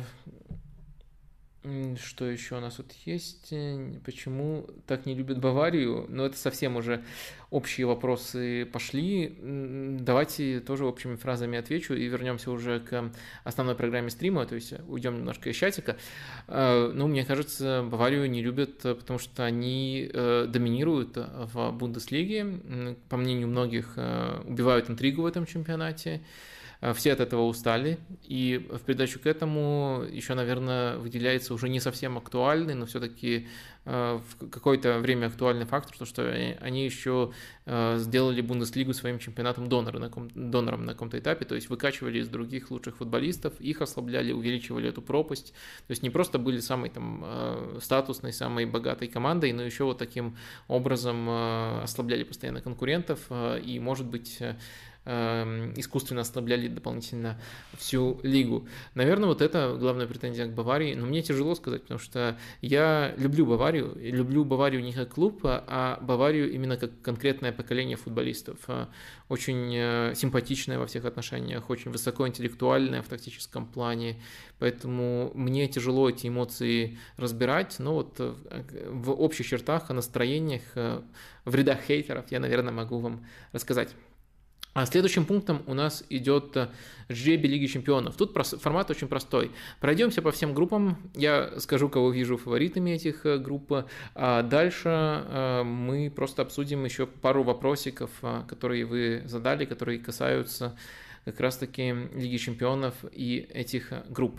Поехали. Группа А – это группа, где собрались, напомню, Аякс, Ливерпуль, Наполи и Рейнджерс. Э, тут, э, мне кажется, во-первых, э, средний уровень команд самый высокий во всем турнире. И, следовательно, прогнозировать тоже достаточно трудно. Мне кажется, все матчи будут очень высокого качества, но при этом, если все-таки выделять, то, наверное, чуть выше остальных тут Ливерпуль и Наполи. Наверное, я бы ставил на их выход. Э, я очень э, с интересом жду матча Аякса в этой группе. Мне кажется, что они из-за того, что преемственность в большой степени сохранилась, из-за того, что э, Схрёйдер, бывший ассистент Тенхага команду возглавил. Я, я думаю, что Аякс не нужно списывать со счетов. Рейнджерс и их перформанс в Лиге Европы вы тоже помните. Э, но Аякс, наверное, все-таки третья команда в этой группе с перспективой побороться за второе место. Но вот фавориты для меня тут э, э, Ливерпуль и все-таки Наполи. Группа Б. Порту, Атлетика, Байер и Брюге. Вот группа, а, кстати, одна из причин, а, одна из причин, почему я хотел вот даже с этого начать, эта жеребьевка, мне кажется, очень разбалансированной. То есть есть сразу несколько групп, которые тянут на статус группы смерти, есть, а, наоборот, группы немножко дохленькие, так сказать.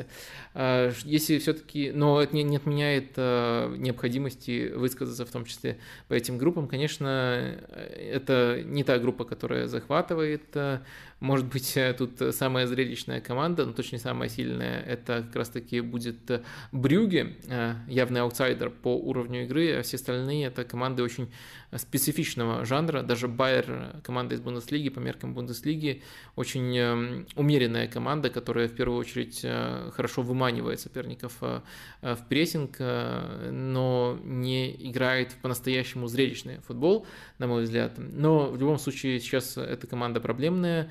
Как мне кажется, Порту и Атлетика, скорее всего, выйдут, но мы в последние годы уже попадали на эту вывеску несколько раз. Смотреть это было не очень приятно, скажу вам откровенно. Так что фаворитом выделю, но все-таки немножко, немножко свою фи по отношению к этой группе тоже озвучу. А, следующая группа, и вот еще одна группа, которая претендует на то, чтобы называться группой смерти. Ну, тут просто кому что больше нравится. В этой группе три самых сильных а, команды собрано, вот если тройку, тройку выделять. Но э, Виктория, конечно, это не тот средний уровень, который есть у группы А за счет того, что там находится Рейнджерс. Так вот, э, Бавария, Барселона, Интер и Виктория Плзень в этой группе собрались. А, самая, наверное, трудная для прогнозирования группа. И, наверное, давайте тут э, сразу я зачитаю вам один блестящий вопрос, который эту группу очень здорово анализирует. А потом к этому вопросу добавлю непосредственно свое э, мнение. Этот вопрос а, формулируется следующим образом. Как вы оцениваете вероятность того, что все эти экономические рычаги, многочисленные трансферы Барселоны ее переплаты за некоторых игроков будут перечеркнуты довольно жесткой, даже э, довольно жестокой, даже не жесткой, жеребьевкой, вот так вот. Совершенно очевидно, что шаги руководства были направлены на достижение успеха здесь и сейчас, и в такой ситуации невыход из группы Лиги Чемпионов будет эм, куда катастрофичнее, чем э, какой-либо другой. Опасения вызывает стиль Интера очевидно, что они дадут мяч и будут пытаться навязывать, э, наказывать за высокую линию обороны, в чем Интер очень хорош. Кстати, я вот с этим не совсем согласен. В прошлом году Интер не был в этом хорош, но сейчас есть Лукаку, и может быть с ним действительно будет очень опасен Интер, в том числе в этой стадии. А сырая Барса может стать очень удобной мишенью для Интера Инзаги. Время все же на стороне Барсы. Хавиану нужно, чтобы команда выш... вышла на крейсерскую скорость, а, а в этом году групповой этап будет проходить в быстром формате из-за чемпионата мира. Считаю, что в борьбе за вторую строчку у Интера и Барсы 50 на 50 в лучшем случае для каталонцев. Довольно высокие шансы для почти апокалиптического сценария для клуба, то есть для Барселоны. Как вы считаете, я слишком пессимистичен в отношении Барсы?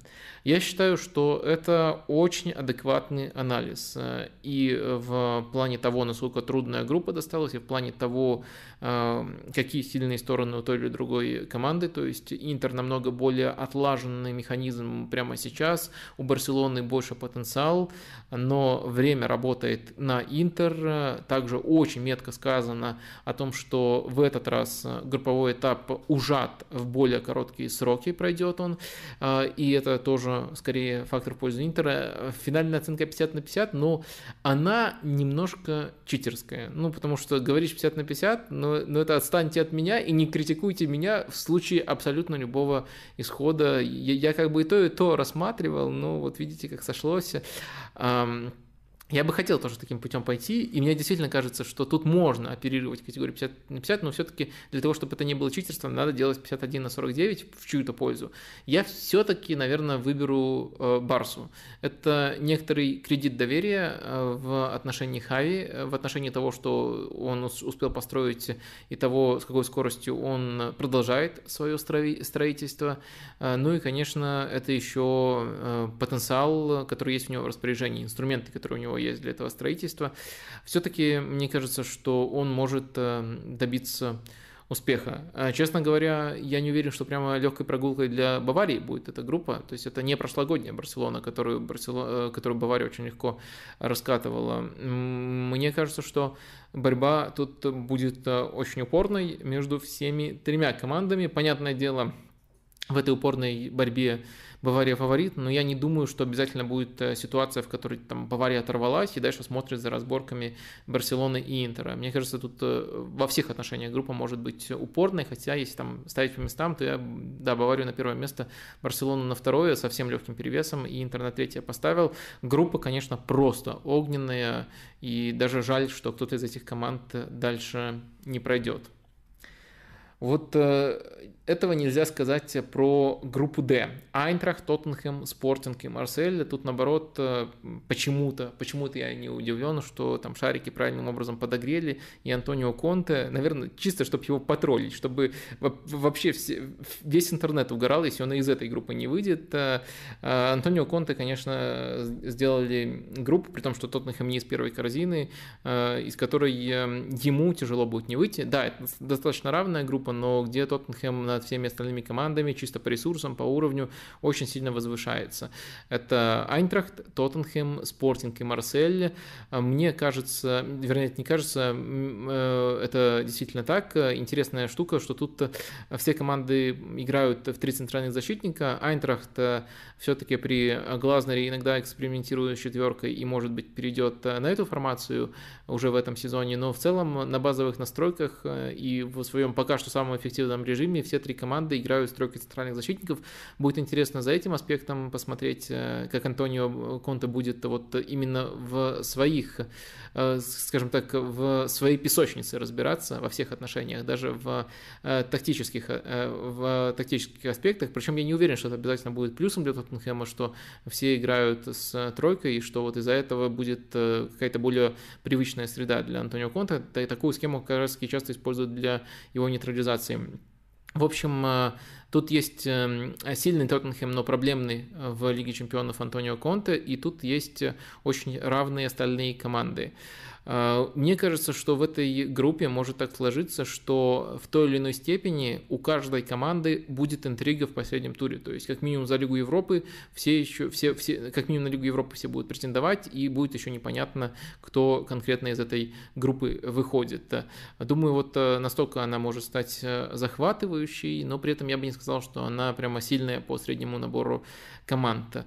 Наверное, э, если мы говорим о а, об, об этой группе на второе место, э, вернее, даже не, не обязательно второе место, а просто в пару к Тоттенхэму командам, которые выходят. Я думаю, тут все может быть очень погранично я бы все-таки поставил спортинг. Мне кажется, что спортинг э, как механизм э, чуть более отлажен, чем остальные команды в этой группе, включая Франкфурт. Франкфурт очень сильная команда, но очень э, сугубо заточенная на один конкретный режим, и к ним, следовательно, чуть проще будет адаптироваться. Это режим контратакующей игры. А спортинг, мне кажется, все-таки более сбалансированная команда и хорошо сыгранная, несмотря на то, что регулярно из сезона в сезон несет потери. Хотя, если Криштиану Роналду придет в спортик, может быть, нам этот прогноз придется пересмотреть. А, двигаемся дальше. Группа И. Тут у нас собраны Милан, Челси, Зальцбург э, и Динамо Загреб. Я думаю, а, нет смысла очень много зацикливаться на этой группе. Много было вопросов у меня, в том числе к перформансу, а не только к результату Милана в прошлой Лиге Чемпионов, где у них была очень трудная группа с Порту, Атлетикой и Ливерпулем. Э, но, мне кажется, помимо, помимо всего прочего, Милан, Милан там вот после этой паузы отсутствия Лиги Чемпионов проявил определенную незрелость. Сейчас, я думаю, и э, трудный, фактора трудной группы нету. Группа, из которой прямо нужно выходить, несмотря на то, что Зальцбург совсем не там левая команда и тоже бой в некоторых матчах даст.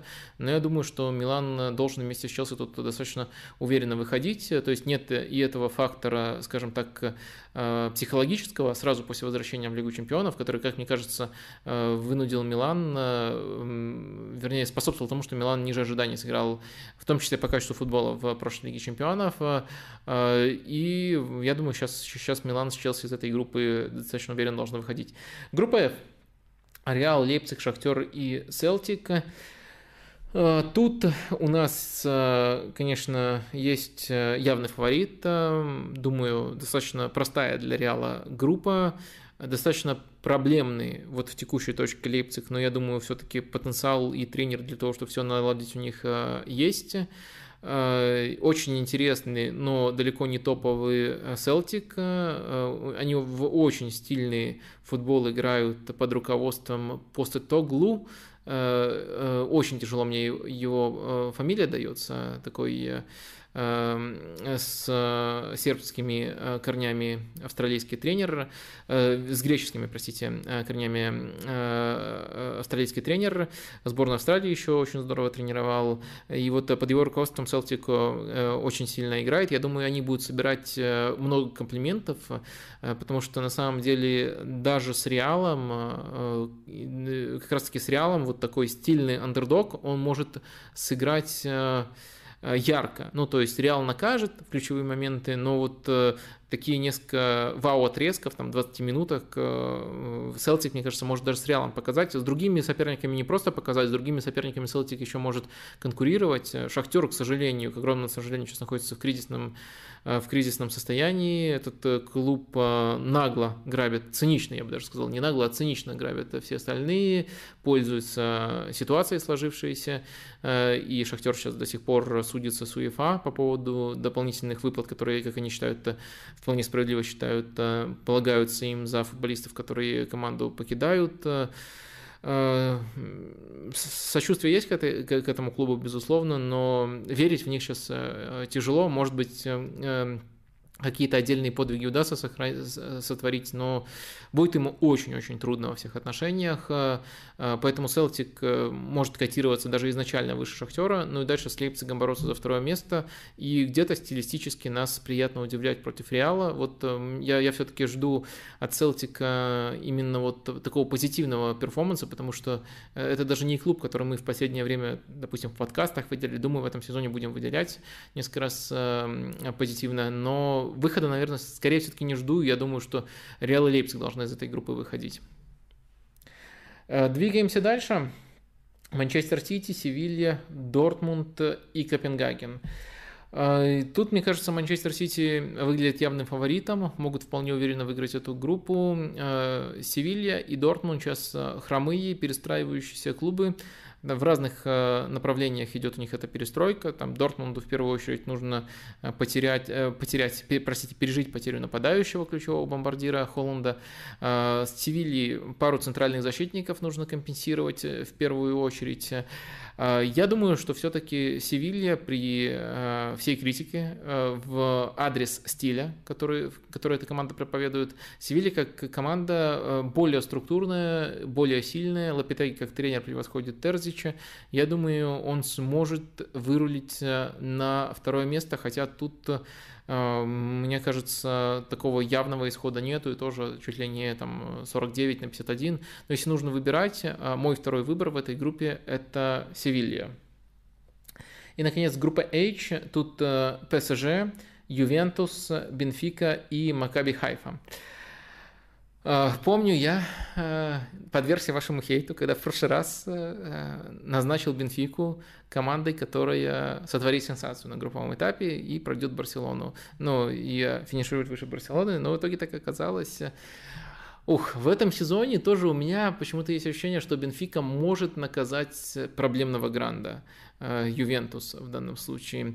Но поскольку Макс Аллегри это все-таки пока не Роналд Куман, я, наверное, вот э, э, все эти допущения выскажу, но Ювентус поставлю на второе место. То есть ПСЖ, думаю, тут на первом месте, ПСЖ сейчас, мне кажется, в максимальном порядке вообще за последние годы, и хотя, там, допустим, в прошлом сезоне тут еще можно было бы обсуждать, кто фаворит в этой группе, тут я думаю, что ПСЖ в порядке, Ювентус пока не в порядке, и думаю, что Париж уверен на первом месте в этой группе должен финишировать.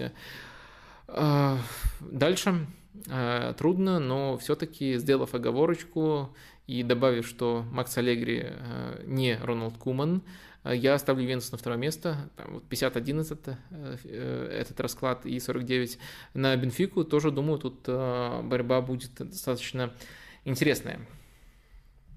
Так, э, давайте теперь пройдемся по вашим вопросикам, э, которые привязаны именно к жеребьевке Лиги Чемпионов. Э, первый такой немножко спекулятивный вопрос. Разве группа Манчестер Сити, Севилья, Дортмунд не сильнее группы Ливерпуля, Аякс, Наполи? Ну, вы, ну, спекулятивно, потому что, ну, есть оценка того, кто спрашивает, есть моя оценка, ну, и тут э, очень можно, мы напрямую не сравним их, э, ну, в смысле, в очных матчах не сравним их, не можно очень долго спорить, там, кто сильнее, кто слабее. Ну, во-первых, э, странно, что упускаете последнюю команду, потому что Рейнджерс однозначно сильнее Копенгагена, причем заметно сильнее, на мой взгляд. Вот этот фактор как минимум важен. Но в остальном, ну, мне кажется, нет. Мне кажется, что не стоит переоценивать группу Сити, Севилья, Дортмунд. Мне кажется, кроме Сити, э, тут эм, остальные команды в не лучшем состоянии сейчас находятся. А, и э, Сити, мне почему-то кажется, что выиграет достаточно уверенно эту группу, чего я не могу сказать про намного более конкурентную группу. Ну, если в отношении, э, в, в, если с позиции того, что э, говорить с позиции того, что вот Сити превосходит остальные команды, вот, которые вы назвали из другой группы, да, наверное, прямо сейчас даже Ливерпуль они превосходят. Хотя дистанция очень маленькая в АПЛ, а очный матч за Суперкубок Ливерпуль выиграл, так что даже это и то не так э, явно, как может показаться. Но в любом случае такая спекуляция с моей стороны, с вашей стороны, так что мне кажется, это немножко пустые разговоры о том, какая группа сильнее. Я свое мнение высказал, но я отлично понимаю, что оно тоже субъективное, и тут что-то ультимативно доказать нельзя, можно просто вот сформулировать, как ты это видишь. Есть ли у Шахтера хотя бы минимальный шанс побороться за третье место? Э, я думаю, что э, списывать э, команду со счетов даже в борьбе за третье место, ну, это уже было бы перебором, но если ранжировать, ну, то есть нельзя так поступать, мне кажется, что за третье место практически любой команды, даже там у аутсайдера группы есть шанс побороться, тут, тут на такой дистанции очень по-разному может сойтись, но все-таки, если ранжировать, то я бы не ставил Шахтер на третье место, я бы ставил Селтик на третье место в этой группе. Э, если вот пытаться сделать э, прогноз, Шахтер все-таки на четвертое. Но вот говорить о том, что ну совсем никаких шансов, это немножко тоже пустовато, учитывая просто специфику такого вида спорта, как футбол. Двигаемся дальше. Вопрос навеян жеребьевкой, но крутится в голове давно. Как думаете, много ли приобретает команда, в данном случае Манчестер Сити и Барселона, если в ней играет бывший игрок ее соперника? То есть э, он может указать на слабости, места недоработки, неизвестные за пределами команды другие детали. Это перебежчик, перебежчик-осведомитель. Как думаете, может ли это сыграть значительную роль в предстоящих играх э, Барсы и э, в предстоящих играх, э, получается, во-первых, Баварии и Барселоны, тут Роберт Левандовский в качестве этого перебежчика выступает, и Манчестер Сити, Барути, тут Эрлин Холланд является этим перебежчиком. Э, честно говоря, я не думаю, э, ну, во-первых, тут, понятное дело, до конца мы не знаем, но я не думаю, что э, игрок может сообщить какую-то суперэксклюзивную информацию, которую тренерский штаб сам э, не найдет, изучая очень подробно э, этого соперника, причем это Лига чемпионов, э, к этим матчам более детально, как правило, готовятся, больше матчей соперника изучают. И я не думаю, что знания игрока из прошлого сезона, как минимум из прошлого, а может быть еще более давние, они прямо на 100% актуальны, даже если у этой команды не поменялся тренер, все равно очень многое меняется. Взять, например, Баварию нынешнюю, Баварию с Левандовским, ну, совсем по-разному нужно к этой команде готовиться. Ведь Левандовского не напрямую заменили. И с Дортмундом, где поменялся тренер, на самом деле то же самое, хотя с Терзичем Холланд тоже пересекался. То есть в этом отношении, если мы говорим о том, что, грубо говоря, Левандовский и Холланд добросовестно приходят там к Хави и Гвардиоле и начинают там втирать про бывшую свою команду, такие слабости, такие сильные стороны, я думаю, такой разговор возможен, но это скорее со стороны тренера для того, чтобы показать э, игроку, что он э, эм, считается с его мнением. То есть вот э, расскажи нам, пожалуйста, ну, покажи, э, расскажи нам, пожалуйста, про свою бывшую команду, покажи, э, что тебе там не, не безразлично. Я помню, вот, например, э, это вообще давний пример и не совсем про звездных футболистов, но Вангал рассказывал, как он заставил Овермарса приготовить настоящую лекцию про сильные и слабые стороны Go Ahead Eagles, Вангал тогда был тренером Аякса, Овермарс пришел в команду, Go Ahead это бывшая команда Овермарса, Э, и это в первую очередь э, должно было э, показать, должно было наградить Овермарса, тогда еще молодого игрока, определенной ответственностью, что, во-первых, он выступает перед всеми с, не с какой-то там вдохновляющей речью, а вот именно рассказывает про детали, про тактику. Во-вторых, это должно было его конкретно увлечь, заставить его конкретно вот подготовиться более глубоко к конкретному матчу. Скорее вот такие мотивы были, то есть показать игроку, что с его мнением считаются, заставить его самого порефлексировать.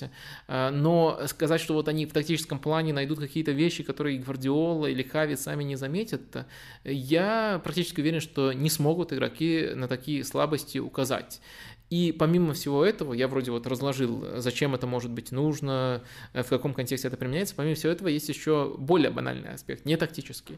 Тренировки с защитниками. Мы говорим про нападающих, и они тренировались с защитниками, которые до сих пор находятся в этих клубах. Вот это, мне кажется, может быть прямо важным фактором, но фактором не влияния на весь на всю тактическую подготовку к матчу, а, к матчу, а фактором конкретных эпизодов. То есть лучшее понимание, как в конкретных эпизодах, эпизодах наказывать, ну, допустим, там Хумельса и Упамекано. Это может сказать, сказаться. За этим будет отдельно интересно следить, безусловно. Так, э, по Лиге чемпионов э, с основной программой разобрались. Э, по-прежнему на хорошей, на хорошей планке держится количество зрителей у нашего стрима.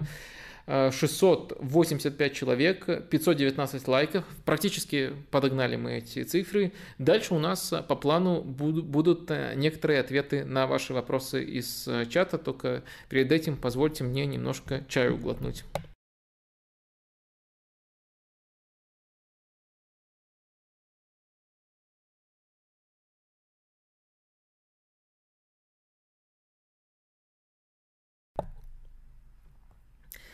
Так, давайте в чат перемещаться, э, и сейчас пообщаемся с вами там.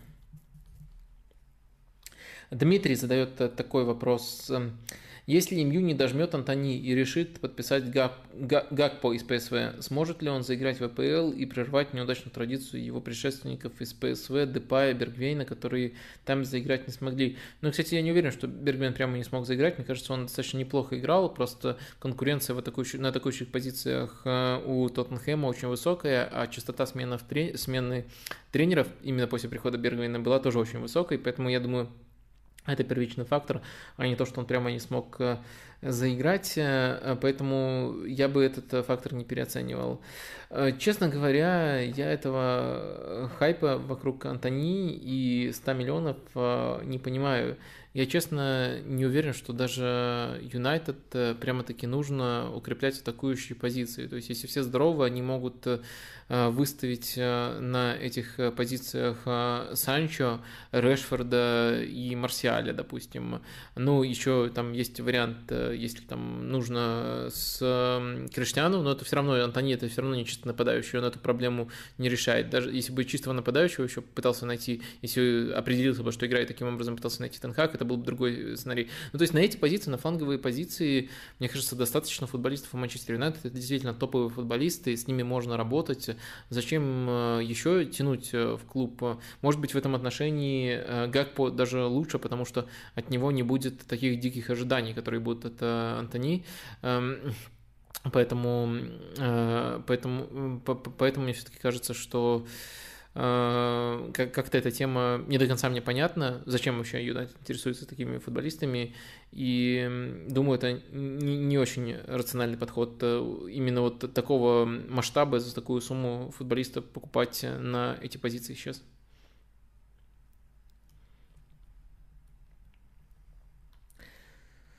Э, так, Адриан спрашивает, эм, Добрый день, Вадим. Как думаете, какие перспективы Баварии в этой Лиге Чемпионов? Есть ли шансы? Шансы на победу? Ну, думаю, что Бавария один из пяти фаворитов э, в этой Лиге Чемпионов. Но Лига Чемпионов такой турнир, что очень тяжело заранее, особенно, э, особенно осенью угадать, кто из этих команд э, выиграет. Думаю, потенциал у Баварии определенно есть. Одна из сильнейших команд Европы однозначно.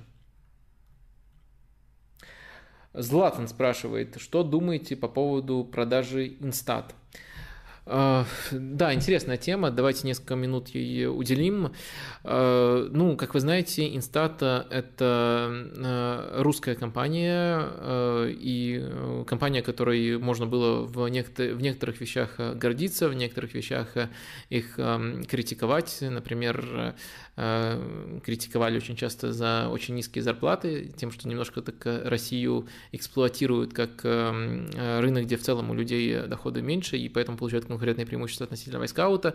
Гордиться можно было в том плане, что действительно хороший, конкурентоспособный на европейском рынке бизнес был построен, и да, пускай в числе прочего они в качестве какого-то эксклюзивного партнерства, они сотрудничали с Манчестер Сити, с Барселоной, с Реалом, вот до таких клубов добрались, Э, и это, это действительно впечатляет. Ну и вот сейчас Huddle, американская компания, которая также владеет Вайскаут, э, то есть немножко даже этой покупкой э, формирует монополию на рынке, учитывая, что у них сейчас во владении две компании, которые были основными аналитическими видеоплатформами, покупает Инстат, и это, конечно, Э, наверное, во всех отношениях э, грустная новость. Во-первых, это эгоистично грустная новость, э, потому что помимо того, что отключат российские клубы от инстата не сразу, но когда истекут контракты, скорее всего, с огромной вероятностью это будет так. Нужно будет новое решение российским клубам искать. Вайскаут вряд ли будет с ними тоже сотрудничать. Ну, и это теперь принадлежит в любом случае одной основной компании, Хадлу. Это первое последствие э, горестно эгоистично, потому что медиа российские тоже ведь отключат, э, и моя работа из-за этого усложнится. Инстат как видеоплатформа здорово мне помогал при подготовке текстов, при э, достаточно быстром оперативном поиске нужных эпизодов. Понятное дело, там трактовать это вот э, их э, и находить наиболее показательные это работа авторов, но, э, скажем так, сузить спектр этого поиска, посмотреть то, что по типологии теоретически может подойти, и потом выбрать из этого наиболее наглядный момент. Э, в этом отношении Инстат очень часто выручал, очень часто помогал. Банальный э, быстрый доступ э, к матчам, которые там с торрентов, с торрентов не все можно скачать мгновенно, в том числе матчи достаточно старых, там архив, по-моему, уже по 10 лет накопился. Очень много плюсов у Инстата именно как у видеоплатформы, очень удобно сделали, можно сказать, э, во всех отношениях. Также очень много попыток, э, может, на мой взгляд, все-таки не самых удачных внедрять всякие бонусные функции.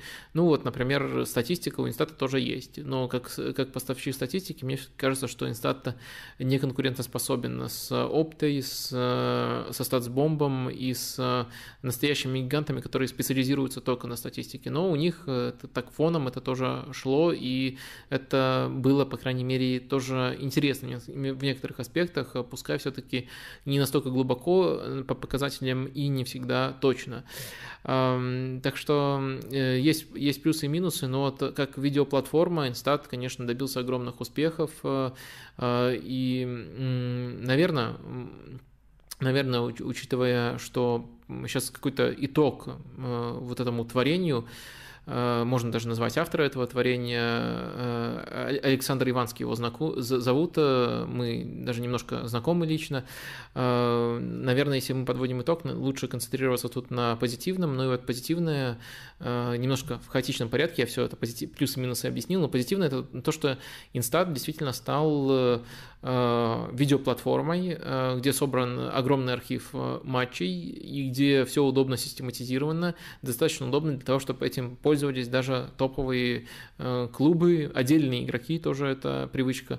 Вот я упоминал, например, то, что Казимира очень любит э, э, заходить на вайскаут и смотреть свои нарезки, смотреть нарезки конкурентов, готовиться таким образом.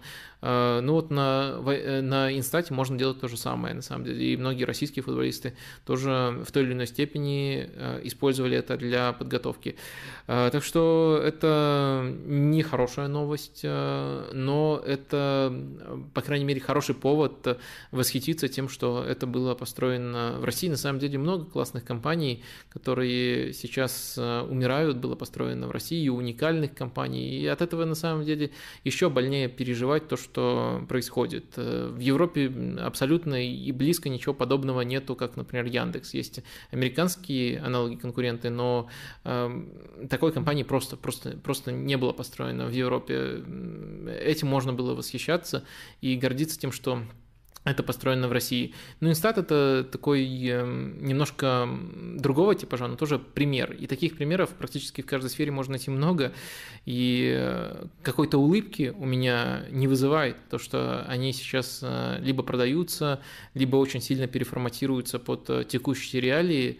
Это очень печально. Это ну, вот просто заставляют смотреть э, в прямом эфире, скажем так, в прямом режиме за тем, как э, хорошие вещи, вещи, которыми восхищаются, смываются просто в унитаз. И это очень болезненный аспект. Ну, то есть это никак не, нельзя сопоставить с теми ужасами, которые сейчас творятся в Украине, но это пока это на фоне, но постепенно мы осознаем полный масштаб этого, и это тоже, то, тоже болезненно. Ни, ни, еще раз акцентирую, ни, ни разу не приравниваю, а, но, это, э, но, но раз вы спросили про это, то э, то, то, тоже, мне кажется, уместно сказать, что такой, такой ракурс тоже есть. Люди это строили, этим можно было восхищаться, и сейчас э, это уходит.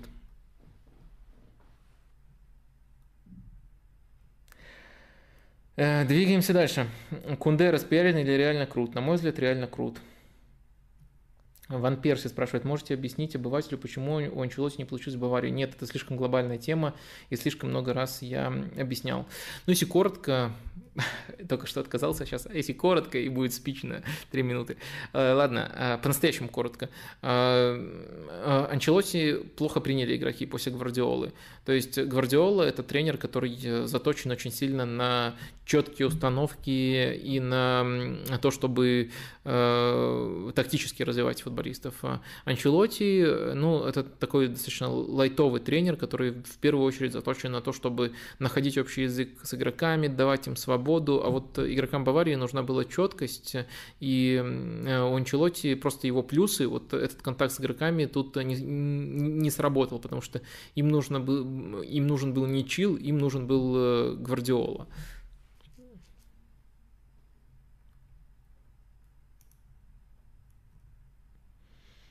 Так, двигаемся далее. Вадим Телеманс хочет уйти из Лестера. По-вашему, он подходит Ливерпулю? Почему нет слухов а, про интерес а, к нему со стороны красных?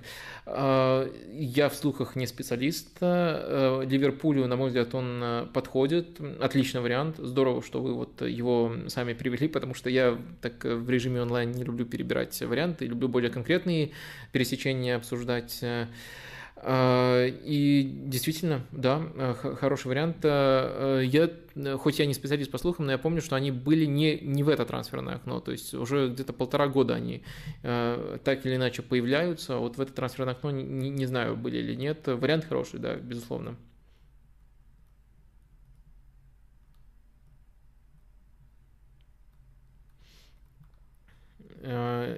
Так.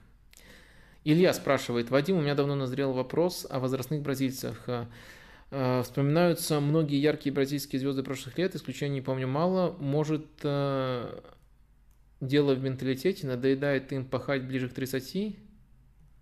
Но мне кажется, есть все-таки разные бразильцы, как бы это не прозвучало немножко наивно, то есть есть разные регионы в Бразилии, понятное дело, что это не единственный фактор, который определяет э, характер футболиста и то, какие у него приоритеты. Но в любом случае я бы все-таки это как национальную черту не э, выделял. Примеров того, как действительно в относительно раннем возрасте бразильцы сдувались, достаточно, но есть и примеры ультрапрофи, которые, я уверен, долго будут играть. Думаю, достаточно долго будет играть Фабиньо, думаю, достаточно долго будет играть Казимира. Э, так что давайте тут просто не делать эм, того, что можно назвать излишней генерализацией. Это нерациональный не путь.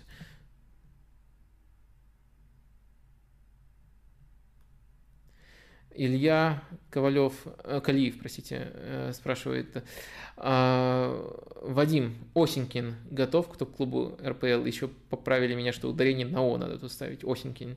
Я раньше, наверное, неправильно называл, вероятно, неправильно называл.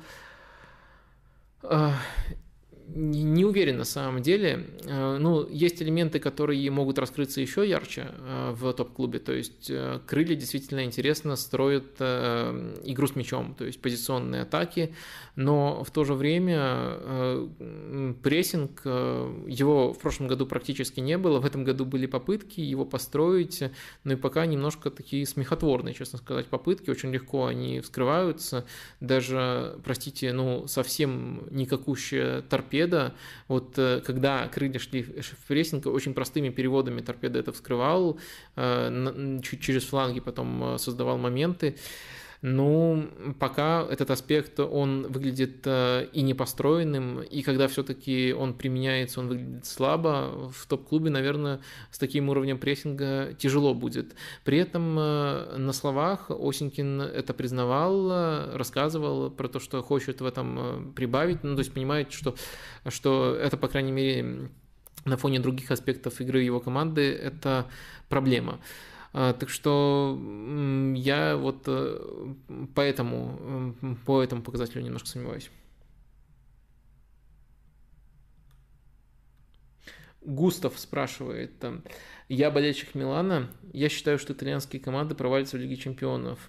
Милан и Ювентус выйдут э, из группы, для Интера и Наполи это будет сделать проблематично. А вы как считаете? Ну, я иерархию изложил, но в моей иерархии, получается, выходит Наполи тоже.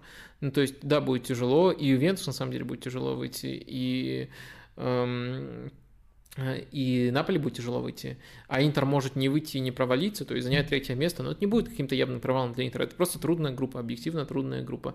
Но Милан должен выходить, э, поэтому вас я поздравляю, поскольку вы начали вопрос с того, что вы болельщик Милана.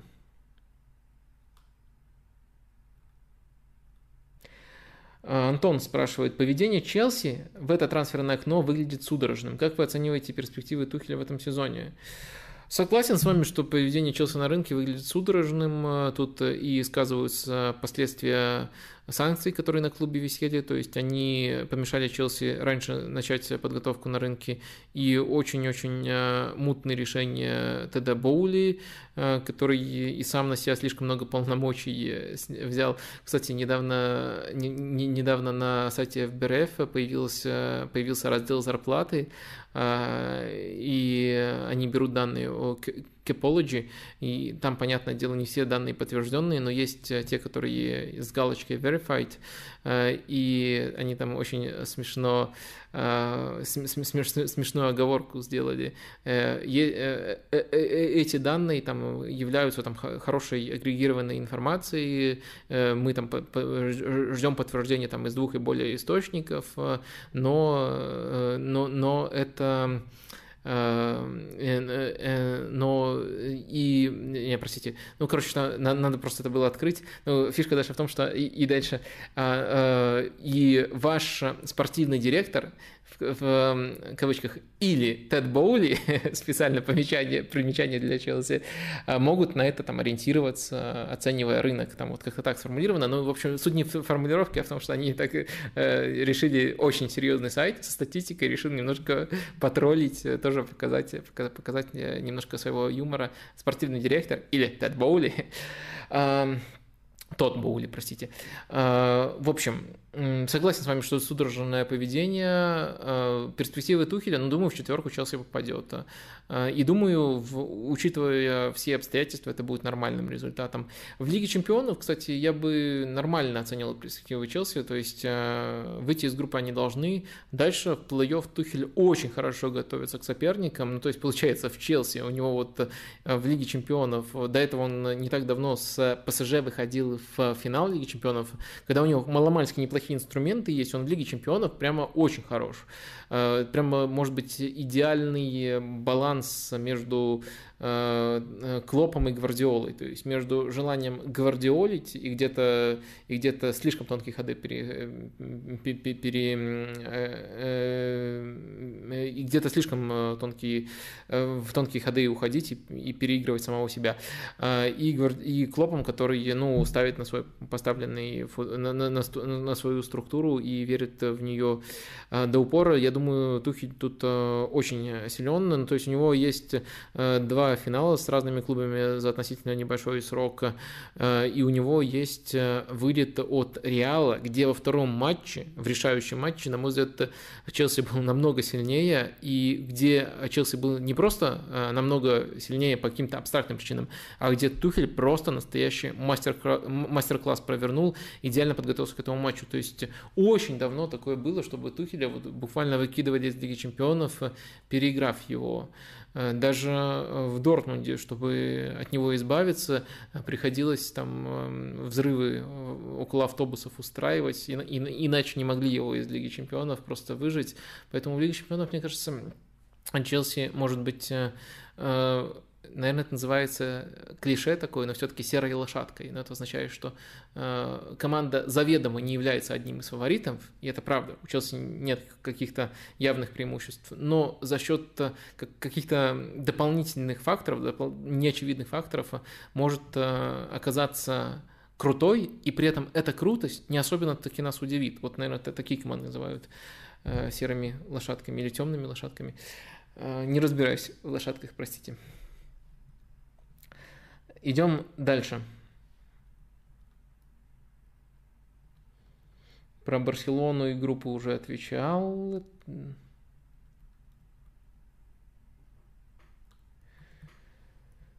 А, затихли слухи про переход Деклана Райса в топ-клуб. Ну, потому что Вестхэм находится в той позиции, а, из которой может за него требовать 100 а, миллионов и он не форсирует свой переход. Наверное, вот э, это сочетание факторов в первую очередь приводит к тому, что он до сих пор э, в Вестхэме. Ну и, наверное, помогает то, что Вестхэм, по крайней мере, относительно своего статуса и сезона в сезон практически потолка достигает. Ну, то есть э, это не 14 место, после которого можно сказать, я сделал все и ухожу, но не могу долго в такой команде сидеть. Это место около топ-6, э, и Вестхэм помимо этого еще готов тратить, готов показывать свои амбиции. По крайней мере, формально делают все для того, чтобы показать э, Райсу, что и тут он может э, еще как минимум одну, на, на одну ступеньку продвинуться.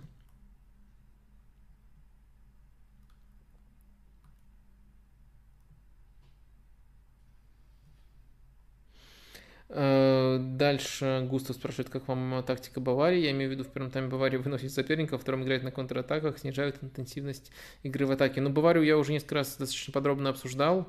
Я думаю, скоро еще текст отдельно про Баварию напишу, особенно про то, как работает их грандиозная схема 4-2 фантазия. И фантазия это 4 футболиста в атаке, которые постоянно меняются а позициями. А то, что вы описали, ну это, наверное, это вряд ли можно назвать тактикой, это просто рациональное поведение абсолютно любого клуба. Если тебе дают пространство, ну если ты уже добыл преимущество, вот этот вот незначительный шаг разнес соперника в первом тайме, а если ты уже добыл преимущество, то логично дальше уже пользоваться пространством, которое предоставляет тебе соперник в попытках отыграться.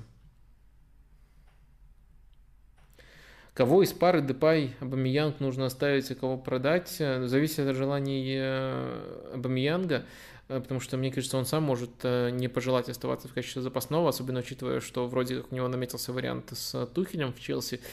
Э, ну, с точки зрения Хави, конечно, Депая лучше продавать, ну, потому что они какое-то время вместе существовали в команде, и Абамиян себя показал нам намного более ценные опции вот для, непосредственно для этого футбола, для футбола Хави. Ладно, уже не так много времени, оказывается, у нас остается. Как, как оно быстро постоянно летит. Э, какие-то ничтожные 2 часа 40 минут я отвел на этот стрим, и тут уже почти 2 часа закончилось, и уже, наверное, там в матче Лацио Интер есть составы. Я напоминаю, да, я постараюсь и пораньше наш стрим закончить, э, и что просто хороший футбольчик, э, очень мне хочется посмотреть его, и вам тоже его рекомендую посмотреть. Сегодня топовый матч в Италии вынесен вот на это время. Ладно, давайте немножко ускоримся, но темы еще есть эм, интересные у нас, э, которые рождены вашими вопросами. Во-первых, наверное, немножко поговорим про Захаряна. Э, Захарян может перейти в Челси. Э, я написал сегодня такой справочный, в первую очередь, текст. Обычно они какие-то неочевидные мысли предполагают, а тут меня попросили просто, да, согласны с тобой, что это все очевидные мысли, но есть прямо сейчас спрос на то, чтобы люди вот эти очевидные вещи прочитали, потому что многие совсем совсем не понимаю, что тут происходит. Я не буду говорить, что я этого ожидал, но сопоставить вещи тут, э, в принципе, э, можно, которые, которые происходят. Э, действительно, из-за вот этой суммы отступных в 15 миллионов евро для европейских клубов Захарян выглядит очень выгодным активом на рынке. Я думаю, его реальная стоимость была бы намного выше. Ну и сейчас кто-то этим может воспользоваться. Плюс, насколько я знаю, он достаточно давно еще с зимы хочет, э, действительно хочет уехать э, в Европу. Не совсем было понятно, топовый клуб, либо это не топовый клуб, но вот сейчас все идет к тому, что он перейдет в Челси. Тут, мне кажется, есть два важных ракурса, которые нужно озвучить. Первый.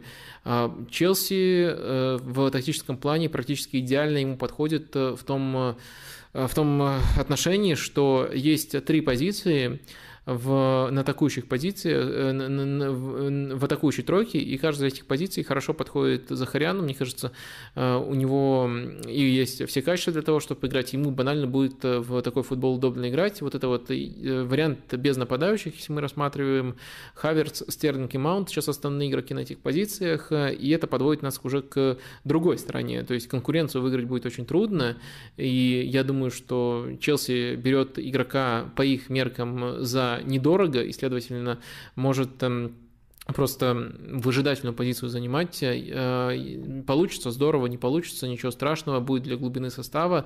Я думаю, Челси все-таки таким образом тут рассуждает. Э, но если говорить именно о способности эм, Захаряна в этой системе себя проявить э, в то время, которое он получит, не факт, что он много времени получит, то я думаю, тут предпосылки действительно хорошие та работа, которая ложится на вот, вот этих вот игроков э, в тройке, на самом деле они составляют более широкую пятерку, еще с латералями активно меняются позициями.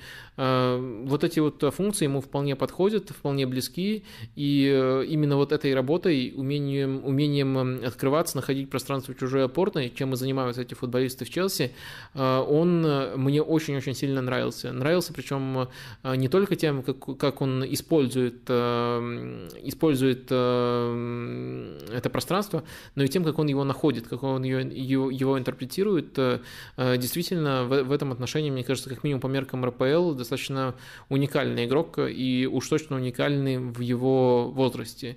Не знаю, вроде со, со Спирцаном часто его начали, начали сравнивать на каком-то этапе. Честно говоря, мне кажется, это неуместное сравнение. Мне кажется, по таланту на несколько голов выше Захарян находится, при том, что для РПЛ Спирцан тоже очень хороший игрок э, и может быть в некоторых отношениях э, по там, э, роли в команде на некоторых этапах их можно было сравнивать, но не, не, по, не по таланту однозначно. Э, стартовый расклад, расклад примерно такой, то есть Тухель – это плюс, система Тухеля – это плюс. А, для Захаряна подходит ему, все нужные качества у него есть. Минус – это очень высокая конкуренция. Я назвал трех основных исполнителей, но там за ними тоже есть кому играть на самом деле. Есть еще и Пулишич, вероятно, придет Энтони Гордон, а, еще не ушел окончательно Хадсон Адой, и Зиеш окончательно тоже не ушел. Ну, посмотрим тут, какой рисунок э, будет финальным. Есть еще вариант, э, что одну из позиций занимает чисто нападающий Броя, Абамиянг может прийти, Э, в общем, э, с высокой вероятностью вот в этой иерархии на эти три позиции Захарян будет, э, ну, наверное, где-то шестым или седьмым. Ну, то есть времени у него будет не очень много. Сезон напряженный. Э, матчей, матчей достаточно, какое-то время он может получить, если останется в Челси, если еще его сразу же не арендуют э, в другую команду, но я думаю, в первую очередь э, Челси привлекает его возраст, привлекает то, что он в целом, может быть, не прямо сейчас, но подходит под эту систему, и привлекает его стоимость, то, что его можно купить ниже рыночной стоимости, ниже того, сколько бы он стоил даже там, со всеми оговорками из РПЛ, э, но без эм, это, этого пункта о сумме отступных. Э, при этом, мне кажется, это уже уходим в зону субъективного, есть некоторые вещи, которые, которые, в которых эм, прямо в зону жестко субъективного, это уже скорее мои ощущения, а не то, что я бы, например, писал в тексте, где нужно быть объективным и рациональным. Мне кажется, что э, может так получиться, что некоторые качества э, Захаряна окажутся именно качествами, которых эм, немножко не хватает в этой системе, Челси. Мне кажется, например, тонкость и то, как он интерпретирует пространство, вот э, он немножко иначе действует. Э, его манера отличается абсолютно от всех основных исполнителей в этой тройке у Челси. То есть Хаверц, он умеет всего понемножку, и он невероятно гибкий и тоже хорошо трактует пространство, но мне кажется, даже он не владеет вот такими совсем тонкими креативными передачами на том уровне, на котором на котором им владеет, э, на, на, на котором ими владеет э, Захарян. Конечно, очень тяжело это все тяжело это все перенести на, на, на другой уровень, то есть проецировать на другой уровень, но по идее именно эти вещи, ну, в, в РПЛ наоборот очень часто с еще более низкими блоками сталки, стал, сталкивался э, Захарян, и он э, хорошо себя в этих условиях проявлял, так что я думаю, что вот некоторые элементы, которые касаются именно креативной игры, как распознать неочевидное пространство в опор опорно и как им, им потом воспользоваться. Ну, например, Эриксон очень хорошо этими навыками владеет. Я думаю, в Челси такого футболиста в этой тройке нету на 100%. То есть э, Хаверс владеет частью этих качеств. Маунт ситуативно может их э, показывать. То есть э, эти качества, они присутствуют, но мне кажется, может быть, это ощущение обманчивое из-за очень большого контраста в лигах. Я никому это мне не навязываю. Мне кажется, что вот в некоторых качествах Захарян уже превосходит этих футболистов, и может, следовательно, сложиться ситуация, что он получит какие-то обрывки времени, и за счет именно нестандартности своих действий относительно партнеров э, за счет того, как здорово вписывается в эту систему, э, теоретически пока, конечно, вписывается, а то он еще не перешел, а у меня уже вписывается в систему, э, может всех удивить. И вот из, этой, из, из этого низкого места в стартовой иерархии может сделать рывок. Это такое мое субъективное ожидание, над которым, может быть, вы будете э, ржать. Я на самом деле сам в нем очень сильно сомневаюсь, поскольку очень много вещей неочевидных нужно спроецировать, и поэтому вот в очень таком сомневающемся тоне до вас доношу эту мысль, но, честно говоря, меня такой сценарий не удивит, потому что если вот эм, сопоставлять набор навыков, у Челси классные, универсальные, разносторонние футболисты, но вот если именно брать э, тонкость передач и трактовку трактовку пространства. Например, Маунт тоже умеет трактовать пространство, но он трактует его по-другому. Он больше сам любит делать рывки. Захарян, например, менее динамичен, но он открывается э, в опорной зоне и потом принимает креативное решение. По умению, вот я сформулировал, по умению открыться в опорной зоне, как все было просто, и принять креативное решение, мне кажется, он сейчас может даже оказаться, конечно, это не весь набор навыков, который нужен, и вариативность, которая есть у других футболистов Челси на этих позициях, она важна тоже, ну, по этому умению, может быть, он уже сейчас выделяется даже на этом фоне, а это очень важный козырь, и, может быть, может быть он вот так вот прыгнет резко и всех удивит. Вер, ну, вернее, даже меня такой сценарий не, не сильно удивит, потому что я у него для этого вижу потенциал. Есть, конечно, много поводов э, э, сомневаться в нем, э, слышал вот именно на уровне слухов, на уровне то, что прям доносилось, что немножко он в последнее время в «Динамо» зазвездился и ведет себя мягко говоря, привилегировано, э, но не знаю, поскольку это на уровне слухов, и поскольку это может просто переходом в более в более сильный клуб, где у него просто не будет возможности себя таким образом вести, э, и где ему нужно будет адаптироваться в первую очередь, э, это может нивелироваться. То есть сомнений всегда достаточно. И переход из РПЛ в топовую лигу, и просто-напросто статус конкурентов. Но почему-то вот я верю в Захаряна, очень сильно верю в его потенциал, и даже вот в рамках этой системы Челси думаю, что он может не просто вот числиться и быть игроком для глубины, а принести неочевидную пользу. Вот это, наверное, я нарисовал самый благоприятный сценарий из всех возможных, э, но если мы оцениваем просто вот его потенциал, как сильно я там котирую либо не котирую конкретного футболиста, то вот я бы даже такие комплименты ему э, сделал. Э, посмотрим. Очень, очень хотелось бы, чтобы сначала этот трансфер был завершен. Вроде как тут все уже выходит постепенно на финишную прямую.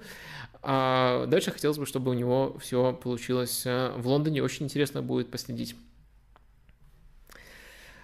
Э, двигаемся далее. Дели Али у нас дальше. Есть весомый интерес к нему. Повод очень простой. Эвертон дает его в аренду в Бешикташ. Ну и вопросы примерно такого типа. Расскажите, пожалуйста, в чем причина такого раннего заката, как он э, скатился, ну и в другом вопросе, но очень похожий по содержанию вопросики, как это произошло, как ты видишь его таланты, действительно ли он был так крут, как говорит статистика его первых трех-четырех сезонов, куда все это испарилось после ухода Почтина. Тут два аспекта.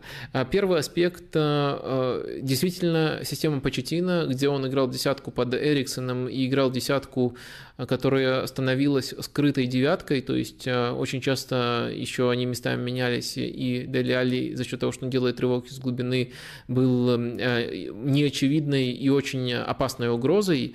Э, эта система идеально ему подходила. В свою очередь Дели Али отплачивал своему тренеру работой без мяча, безукоризненной, и, конечно, еще непосредственно мог играть немножко как созидатель. Он не был основным созидателем в этой команде, но мог себя ситуативно активно проявлять и таким образом. А, поэтому я думаю, что эта система идеально раскрывала его сильные качества.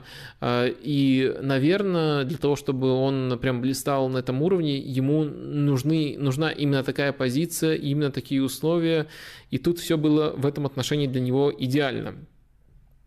Но такой обвал, который мы наблюдаем, конечно, нельзя объяснить без нефутбольных факторов. Вы можете сами их погуглить, э, что конкретно случилось, э, как он начал отвлекаться от футбола, как его за это тренировал, как его за это критиковал не один тренер, а сразу несколько последовательно. И думаю, что это все-таки это все-таки сыграло ключевую роль. К сожалению, слишком много у него было отвлечений самым безобидным из которых, э, насколько я помню, был эм, роман с дочерью Гвардиолы но э, были вещи и похлеще. Ну, это, это скорее вопрос уже Google. В футбольном плане я считаю, что с одной стороны его талант не был дутым, но с другой стороны он играл в идеальной для, для себя системе. Э, многие качества, может быть, не с, не с такой результативностью, он мог показывать и дальше еще очень много лет, но, к сожалению, к сожалению, немножко он подзабил на футбол.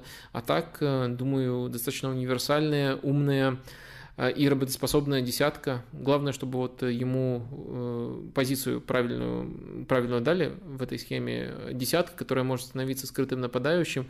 И он, э, я думаю, блистал бы, причем еще хорошо бы без мяча отрабатывал, если бы не пошло все не так э, на других фронтах. Дальше есть несколько интересных вещей про лиц. Лиц заслуживает того, чтобы мы о них упомянули. И там в подкасте «Это Англия», на который я ходил несколько раз, я на некоторые вопросы я отвечал. Но давайте все-таки еще, еще несколько моментов подсветим. В первом голе лица всех собак повесили исключительно на Эдуара Минди. Но не кажется ли вам, что тут солидная доля вины Джеймса, который, на мой взгляд, поленился сделать пару шагов назад и открыться под пас, так как Челси, так как Челси обычно выходит из-под прессинга именно через пас. Минди, думаю, уже готовился давать эту передачу на фланг, а когда он этого не увидел, э, а когда он этого варианта не увидел, то затормозил и тупанул. Э, спасибо, спасибо вам за э, неочевидное, смелое наблюдение. У меня похожие ощущения сложились. Тут важно, э, пытаясь, скажем так, очевидным косякам, ошибкам и так далее, дать дополнительные ракурсы, важно не увлекаться и не забывать сути это действительно косяк. И то, что вот Менди не увидел, то, что Джеймс, я с вами согласен, сыграл неправильно, не создал ракурс для передачи, не, не открылся в нужный момент, полностью с вами тут согласен с вашим анализом, это не должно затмевать того факта, что после этого Минди накосячил, и э, да, э, атака пошла не по плану, вот потому что Джеймс не сделал свое действие, и на это нужно обращать внимание. Нельзя вот просто списывать любой эпизод просто на одного игрока.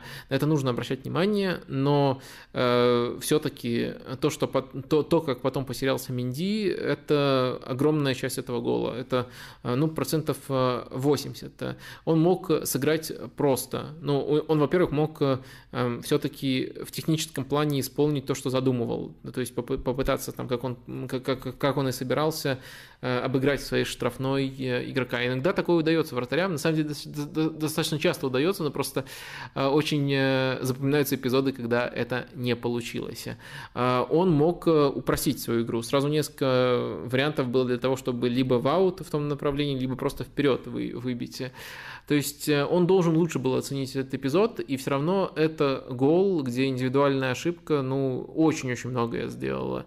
Но если мы берем цепочку, которая к этому привела и заставила действительно там э, компьютер в голове Менди забарахлить, это действительно то, на что вы указали. Помню, кстати, э, похожий гол был, по-моему, в первый сезон у Алисона, и тоже очень многие тогда это не замечали. Я старался это подчеркнуть. Тогда ракурс для передачи Джо Гомес. Эм, Джо Гомес не создал ему, э, до сих пор почему-то помню это.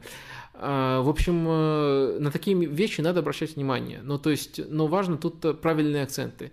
Обратили внимание, но дальше, если мы уже углубляемся и пытаемся ну, как-то в пропорции перевести вину за этот гол, ну, конечно, нельзя, не, нельзя перебросить ее на игрока, который не сделал это, э, этого действия. Да, он запустил эту цепочку, но это не означает, что дальше вот по ходу этой цепочки вратарю, который привозит, можно делать все, что угодно. Он все равно должен был не подвести команду и не подставить ее таким образом. А, далее, примерная цитата э, из Match of the Day. «Уход Филлипса и Рафини может сделать лиц сильнее, поскольку теперь они будут не так сильно зависеть от них, и Бенфорда и смогут построить более командную игру». Согласен ли ты э, э, про лиц, в частности, и в целом с подобной формулировкой? Спасибо. Э, не совсем э, таким образом я формулировал. Э, я бы формулировал э, немножко иначе. Во-первых, футбол лица при Марселе Биелсе э, был тоже достаточно командным. Нельзя сказать, что он был заточен на индивидуальность. Он был заточен на персональный прессинг, и это сейчас у лица полностью перестраивается, но он не был заточен на каких-то отдельных футболистов.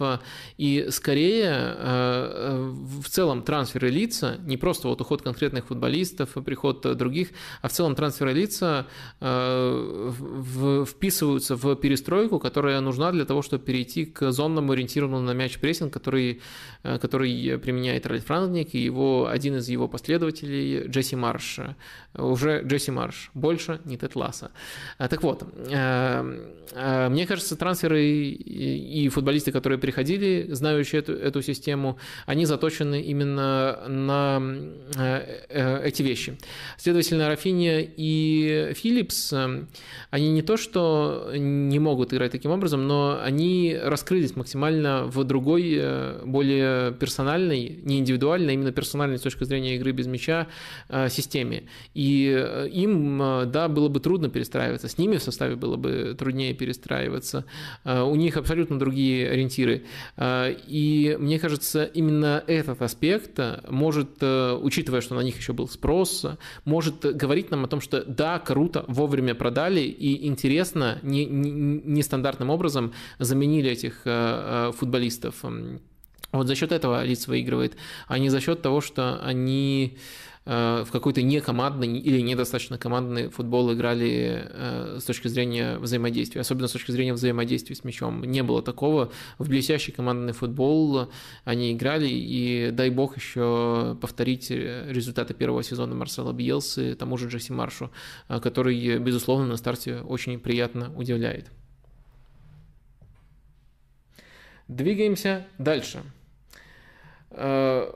И тут у нас э, будет наконец-то долгожданный Ювентус. Не уйдем мы со стрима, пока не поговорим про Ювентус. А, но постараюсь я все-таки не растягивать тут.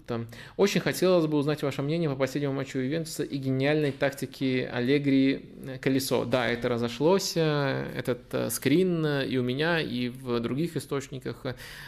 Подловили момент в районе 10 минуты, где буквально футболисты Ювентуса располагались вот таким образом Вот как-то так.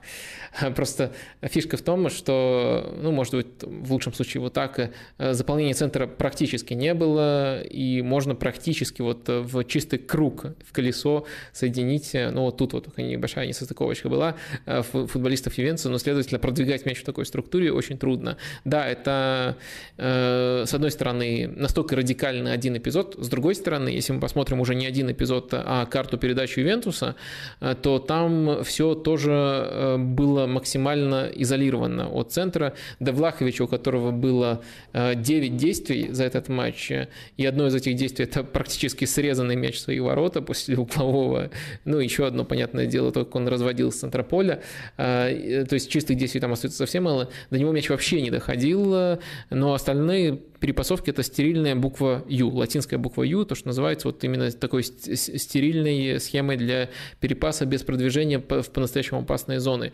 То есть э, фишка этого скрина не, не в том, что кто-то вот подловил, хотя даже, даже, даже учитывая, что это подловили, это все равно смешно. Вот прямо на, на, на, настолько явно. Это не, не так легко подловить, не в каждом матче бывает. Там, там начали скидывать из других э, матчей, что есть плохое заполнение центра. Плохое заполнение центра бывает, а вот 10 футболистов, которые практически в круг выстраиваются, не бывают. Их все равно меньше. То есть там, э, если вы ловите плохое заполнение центра, как правило, у вас просто не все футболисты еще э, в кадре. Ну, то есть прямо аналогичный скрин привести – это труднее, чем э, э, кажется.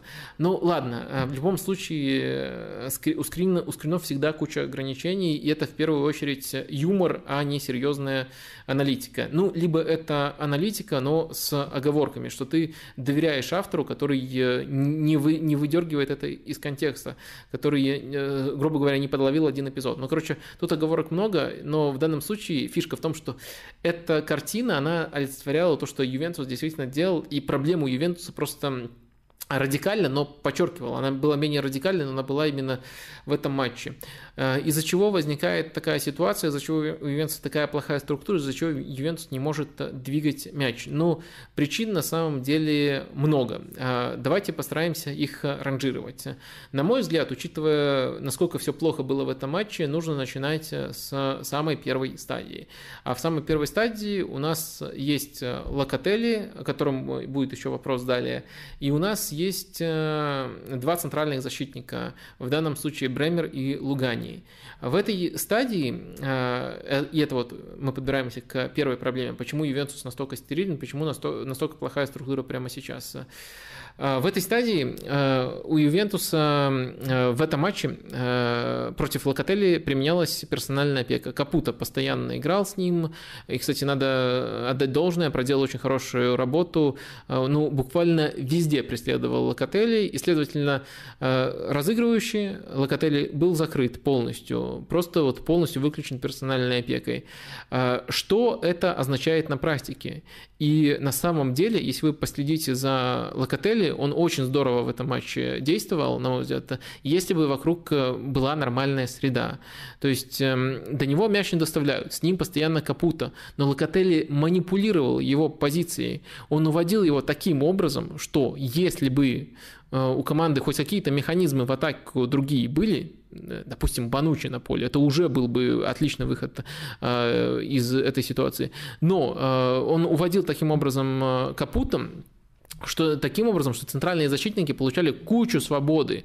То есть, если бы Бремер и Ругани могли пасовать или продвигаться с мячом, на по-настоящему хорошем уровне, то уже какой-то выход у Ювентуса был бы в атаку. Но в этом матче их э, слабости в сочетании с персональной игрой по Локотели, которого действительно выключили, у него там сколько, 16 передач, по-моему, было за матч, он там не, не совсем полностью отыграл, но 80, 85 минут отыграл, и э, он манипулировал позицией своего опекуна, но это манипулирование, оно может быть полезным только если это сопровождается э, хорош, э, хорошими действиями, ну или, по крайней мере, продуманными, логичными логичными действиями э, со стороны партнеров, со стороны центральных защитников. Э, но тут и очевидных вариантов для центральных защитников, которые не обладают каким-то выдающимся пасом, не создавали, ну или там проходами с мячом тоже не, не владеют на выдающемся уровне. И они сами за счет индивидуального мастерства не могли придумать э, передачу хотя бы того же уровня, которого не хотя бы, а просто того же уровня, потому что это хороший уровень, который может придумать Локотели и тем более Банучи, у которого этот уровень еще более высокий. Поэтому в этом матче даже не столь, не столь значимые проблемы, которые выше находятся, располагаются, но Э, не столь значимо, поскольку вот эта проблема, она была настолько на виду, и даже ее Ювентус не мог э, решить. Из-за этого мы получали вот эту вот картину невероятной стерильности. Далее, э, это один ракурс, на который можно смотреть, но если бы, если бы у Ювентуса все остальное работало бы, это бы не бросало в глаза так сильно. Следующий механизм, который не работал, это центр поля. Центр поля где, получается, Маккенни и э, Рабье если ничего не путаю, Маккенни и Рабье э, действовали рядом с. Э, и они тоже не из тех, кто может, э, когда прикрыли основного плеймейкера, взять на себя функцию вспомогательного плеймейкера. Вообще этим должны заниматься центральные защитники, потому что даже если бы тут был другого типажа игрок, ну, допустим, здоровый, находящийся в форме Артур, он опускается, он начинает разыгрывать, и в этой стадии все неплохо. Но все равно впереди не хватает заполнения зон, и э, все, все равно в идеале этим должны заниматься центральные защитники. Но э, игроки другого типажа, которые могут опускаться и быть вспомогательным плеймейкером, могли бы замаскировать эту проблему, проблему персональной игры против э, Локотелли. Этого тоже не происходило, и в центре поля тоже была э, дыра, которая происход... приводила к тому, что э, Ювентус просто-напросто не мог продвигать через эту зону мяч. На самом деле э, можно еще присмотреться к такому аспекту, как количество опусканий квадрада, квадрада в опорную зону. А почему он опускался? Ну, во-первых, потому что за ним не всегда шли до упора, и он мог свободно получить мяч. Во-вторых, потому что он может протащить, просто тупо на дриблинге протащить мяч и хоть как-то связать атаку. Хотя на самом деле, если команде все работает, э, Квадрада должен получать мяч э, на чужой трети и быть тем, кто моменты создает. Да, там часто за счет э, подач, немножко примитивные моменты, но создает. И он хорошо свою работу знает, хорошо своим делом занимается. Но тут из-за кризисности общей картины нужно было заниматься ему не своей работой. Ну и если бы все эти аспекты работали, то все равно не хватало, на мой взгляд, атаки Ювентуса э, гибкости. То есть, э, да, у нас э, есть проблемы с выходом одного типа из атаки, другого типа из атаки, но всегда же можно сыграть через нападающего, который либо отходит назад для того, чтобы связывать игру, э, как это делает, ну, допустим, Фермина хорошо это делает, э, э, Бензема, такие нападающие, которых тянет называть ложными девятками, либо через нападающего ориентира, который цепляется за мяч и помогает игрокам вроде Рабьё и Маккенни выигрывать подбор. Давал ли хоть что-нибудь из этого Влахович? Я немножко побаиваюсь критиковать э, Влаховича, потому что э, когда я этим занимаюсь, хотя, по-моему, сейчас он играет, ну, ужасней просто не придумаешь. И это касается и того, как плохо он отрабатывает без мяча. Это касается тайминга его открываний. Э, но это касается непосредственно действий, которые, которых он лишает свою команду в подыгрыше. Сразу же почему-то с какими-то горящими глазами болельщики Ювентуса мне кажется, это не случайно, не случайно, что именно с горящими глазами, что, что, что именно такие болельщики Ювентуса э, набрасываются на меня, чтобы его защищать, э, приводят э, там внимание результативные действия, игнорируя все остальное. Э, да, тут у него гол с пенальти и гол в первом туре, два мяча уже есть, но в целом даже в первом матче, мне кажется, если внимательно смотреть футбол, а не эпизоды. Очевидно, что он был не в своей тарелке. Можно его оправдать, конечно, тем, и вот э, это правильно сделали, что указали мне, что он э, получал травму при сезонке и, может быть, физически находится в плохой форме. Но сейчас э, он проблема, он не решение, он э, очевидная проблема. Если в первом туре можно было вот эту карту разыграть, результат на табло, то сейчас даже она не работает. И в, в, в этом матче, мне кажется, еще ярче. Эти тенденции проявились. И, кстати, э, когда вы начинаете набрасываться на меня из-за э, Влаховича, вы, пожалуйста, определитесь, потому что вы друг другу противоречите. Там вот одна группа болельщиков Ювентуса говорит, что я критикую Влаховича, потому что я обиженка, он не пришел в Арсенал, и поэтому я критикую его. А другая группа э, тех же болельщиков Ювентуса считает, что я его критикую, потому что я давний хейтер. Э, потому что я еще раньше говорил, что не хочу видеть его в арсенале. То есть вы определитесь, одно другому прямо напрямую противоречит, кто я, обиженка или давний хейтер. На самом деле я считаю Влаховича переоцененным, но именно в рамках... Э, у меня спокойное к нему отношение, но вот в рамках э, того, сколько за него заплатили, что он показывает на поле, я считаю, и как его средний болельщик оценивает, я его считаю переоцененным, но это именно анализ его плюсов и минусов. Э, в другой системе он будет себя проявлять намного лучше, ну, круто будет. Считаю ли я, что тяжело его вписать в систему топового клуба? Да, я так считаю. Э, наверное, это возможно, но э, э, это будет тяжело. Практически у всех топовых клубов нападающие с другим набором качеств. Так что Влахович, когда, когда будет повод похвалить, с радостью его похвалю, нормально к нему отношусь, но все-таки сейчас, мне кажется, если мы глобально говорим, он проблемами Ювентуса. Так вот, в этом матче это выражалось в том, что он не давал ни того, ни другого, ни не мог цепляться как ориентир и не мог связывать игру как дополнительный игрок, который опускается пониже. Э, следовательно, если у Ювентуса проблема в первой стадии, он не может, скажем так, стать э, решением. Для некоторых клубов э, нападающие своим движением становятся решением. То есть либо усложняют игру и помогают играть в центре поля, либо наоборот помогают ее упрощать. В один пас выходи в атаку через нападающего. Влахович не давал ни того, ни другого и поэтому в этом, в этом матче тоже был очень существенной э, проблемой. Э, наоборот, мне будет очень интересно, если Аллегри придумает, э, как все сбалансировать и как разместить его на поле по-настоящему эффективно и без ущерба именно командной игре, а не просто, чтобы у него сохранились, сохранялись определенные баллы результативности. А, я, я с радостью это отмечу, с радостью его похвалю, и наоборот, э, учитывая, учитывая, как часто вы мне про него пишете, э, с особым интересом за ним буду следить. Но пока я вижу такую картину, и я стараюсь ее обосновывать, стараюсь конкретно говорить, чего Влаховичу не хватает, э, и как это отражается на игре команды. И заметьте, я тут ранжировал проблемы, и вот до Влаховича мы добрались в самую последнюю очередь. Я не называю его главной проблемой, но он определенно тоже не решение не решение. Э, и в этом матче мы, мы видели такой Ювентус. Важно понимать, что это Ювентус без Демарии и без поля Погба, то есть это какой-то незавершенный рисунок Макса Аллегри. И вот какие проблемы вскрылись в этом незавершенном рисунке, я разобрал. Почему возникала вот такая ситуация со стерильными перепасовками, я, я объяснил. Мне показалось, что вас эта штука, ваш, вас этот скрин особенно заинтересовал. Э, да, он достаточно показательный в данном случае, но надеюсь, что у вас э, картина сложилась. Теперь давайте ко второму вопросу, который такой более подробный и обстоятельный. Хочу задать два вопроса э, фанатских, э, два вопроса про фанатские мифы о Ювентусе, с которыми приходится бороться на многих каналах. Первый, первый это первый миф. Аллегри пытается слепить из Локотели нового Пирла, а сам игрок не справляется с амплуа реджисты и гораздо лучше раскрывается в роли Мидзалы. Вот так звучит миф, по мнению слушателя стрима. Э, и второй миф Паредес это очередной Артур Рэмзи. Артур Рэмзи, мог быть такой игрок. Ну, тут Артур и э, дальше через запятую Рэмзи.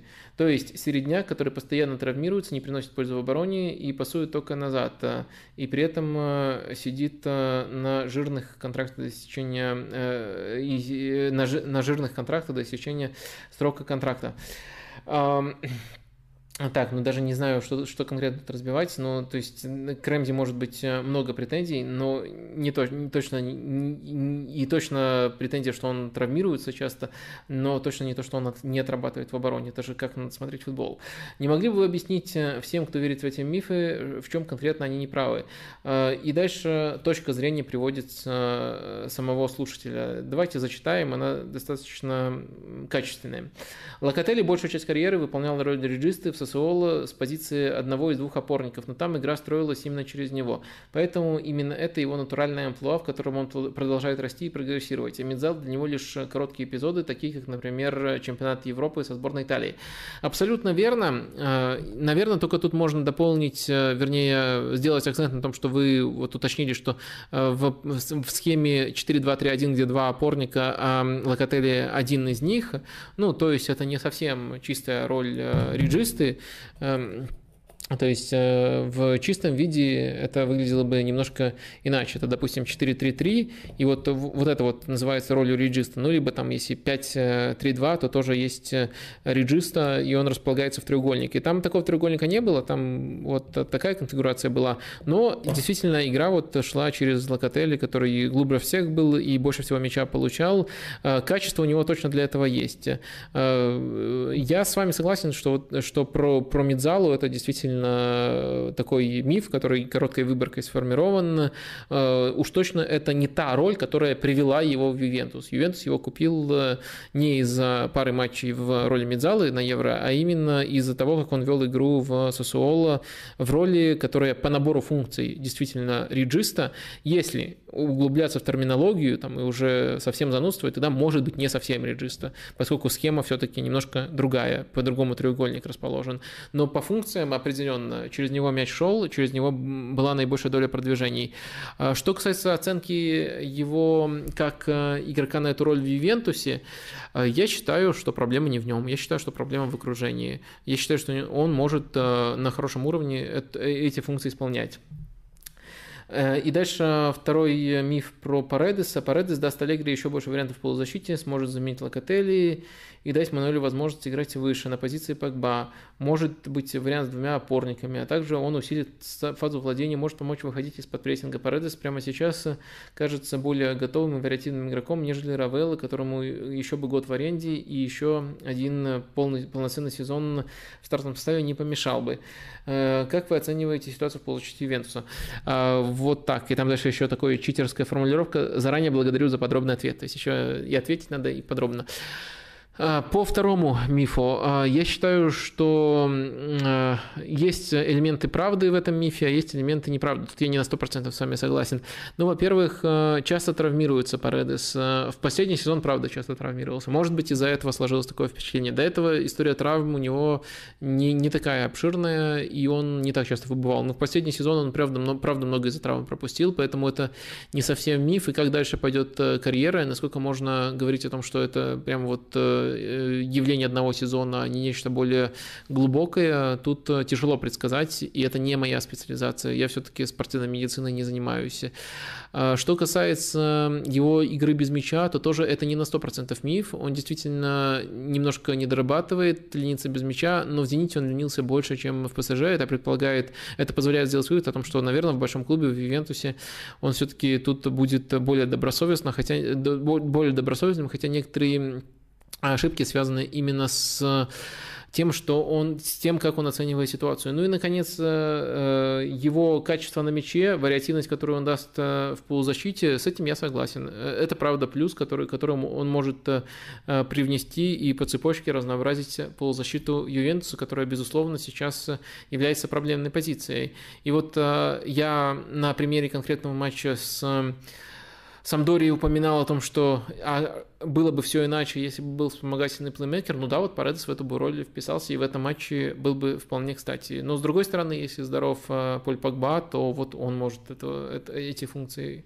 выполнять. Как-то так. Надеюсь, э, достаточно подробно обсудили проблемы Ювентуса. Может быть, матч не самый яркий по вывеске Ювентус Самдория, но все-таки но все-таки в нем было много всего интересного, и меня даже немножко удивило, сколько вопросов на основании этого прилетело. Ну что, у нас есть еще буквально 15 минут.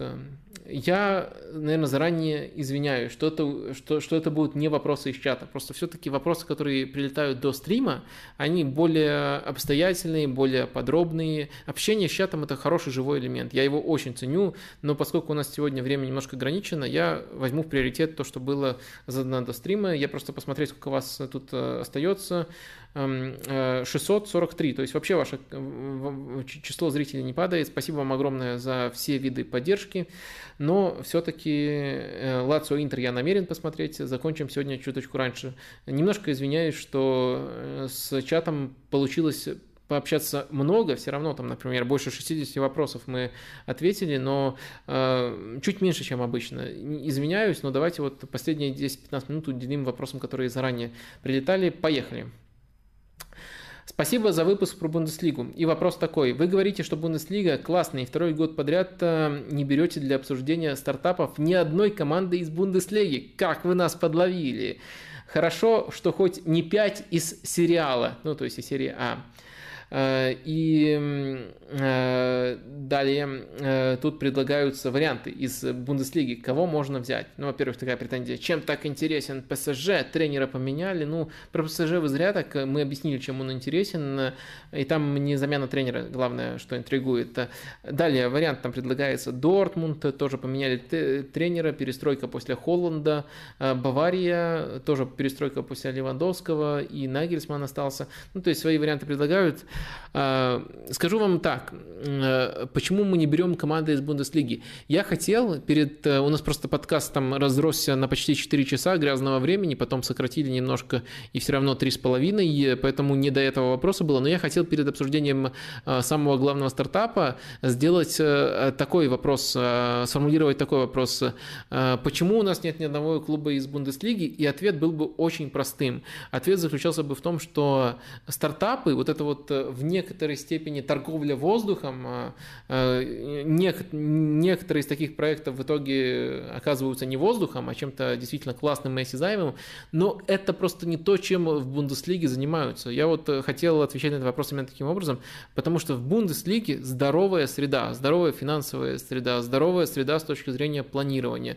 Там очень много интересных вещей, но того, что, что, что можно было бы назвать стартапом, вот таким э, перезапуском, Эм, я бы все-таки э, не решался. Даже, даже Дортмунд, э, который, может быть, по некоторым аспектам э, подходит под стартап, это не совсем то, поскольку их глобальная стратегия, они в такой ситуации оказывались раньше, глобальная стратегия, глобальный замысел у них не изменился. А вот эти вот смены стратегий, новые замыслы, попытка там продать болельщикам что-то захватывающее, это про другие лиги. Бундеслига, она хороша тем, что там нет вот этих вот, я, получается, антиреклама подкаста сейчас получается, но там нет вот этих вот немножко пустых э, стартапов. Там действительно там действительно интрига чисто футбольная, и там действительно есть планирование, что не очень свойственно э, другим лигам. Э, поэтому нет клубов. А поэтому э, я думаю, что нет никакого противоречия в том, что Бундеслига крутая, а в стартапах она не упоминается.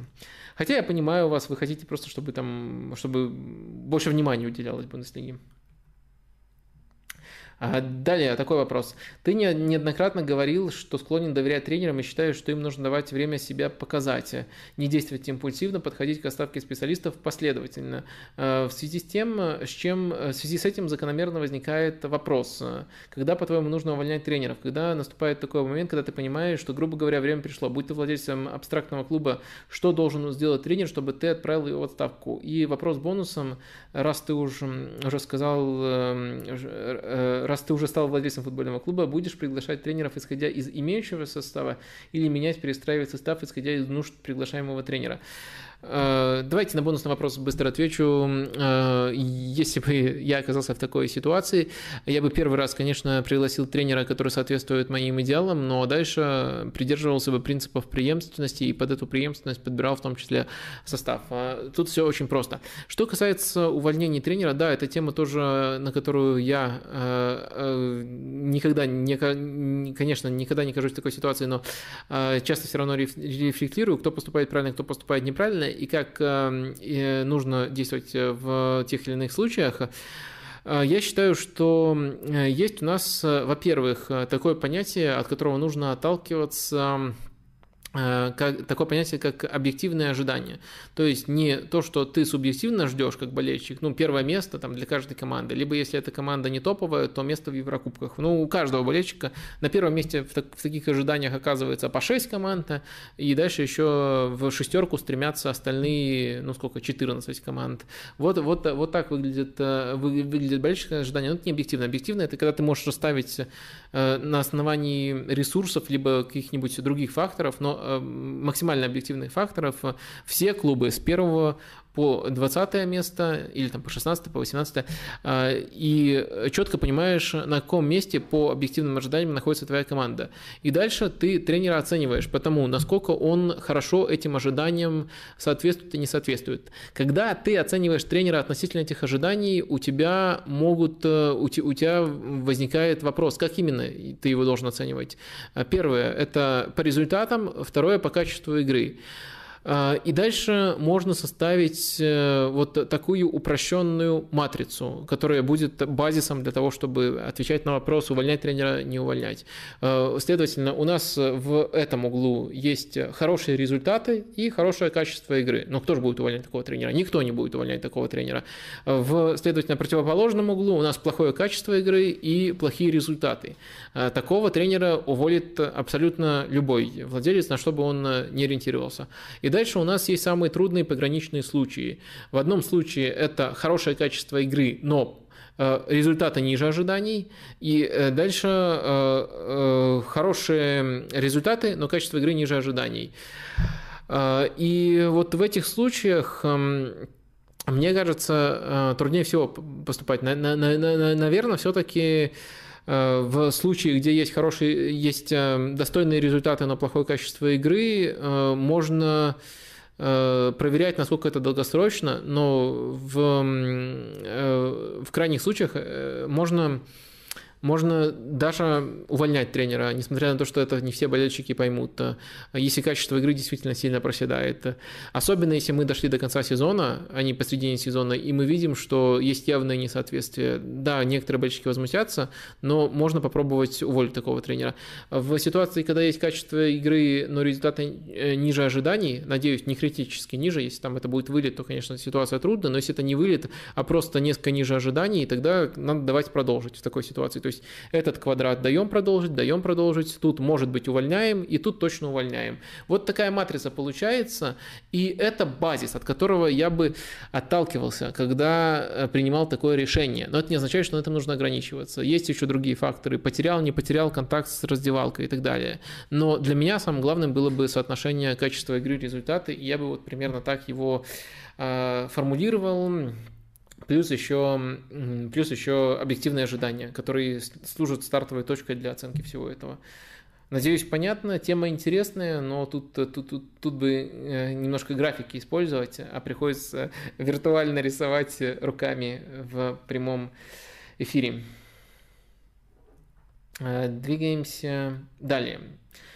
Вадим, добрый день. Как считаешь, нужны ли FIFA или и УЕФА футболу в таком виде, в котором они сейчас существуют? Если нет, то какие бы реформы ты предложил? Деятельность данных, данных организаций в последние годы заставляет задуматься, а нужны ли вообще FIFA? А, а, а нужны ли вообще, нужны ли они вообще? FIFA решает провести зимой чем в Катаре, необоснованно распределяет квоты для сборных.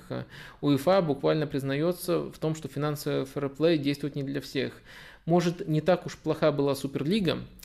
Смотрите, мне ваш вопрос очень нравился до последнего предложения. Последнее предложение – это попытка идти очень опасным путем.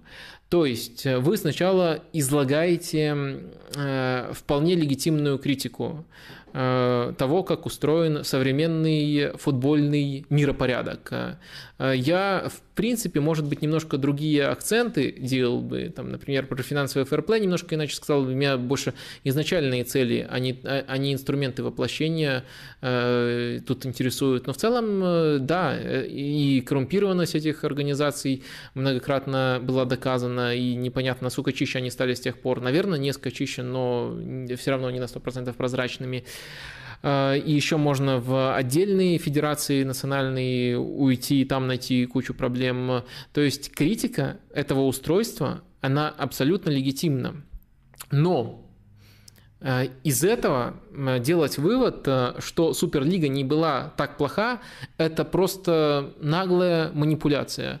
Э, то есть мы смотрим на проблемы, которые есть в УЕФА и ФИФА, но если мы изучим альтернативу, которая предложила Э, предложила, которую предлагала Суперлига, и то даже, не, даже если мы рассматриваем не идею Суперлиги, а конкретный проект, э, и последствия, к которым они привели, и э, степени продуманности и подготовки ко всему этому, то ну, это просто означало бы а, абсолютный снос всей системы, которая сейчас устроена, всей футбольной иерархии э, в том виде, в котором она существует, э, даже без гарантии того, вот в том виде, в котором вот эти вот Пересы всякие ее предлагали, и Аньели, даже без гарантии того, что клубы больше начали бы зарабатывать. Вот настолько все, все э, плохо, странно, сами выбирайте это предположение. Настолько все было не продумано, сделано в спешке и на коленке.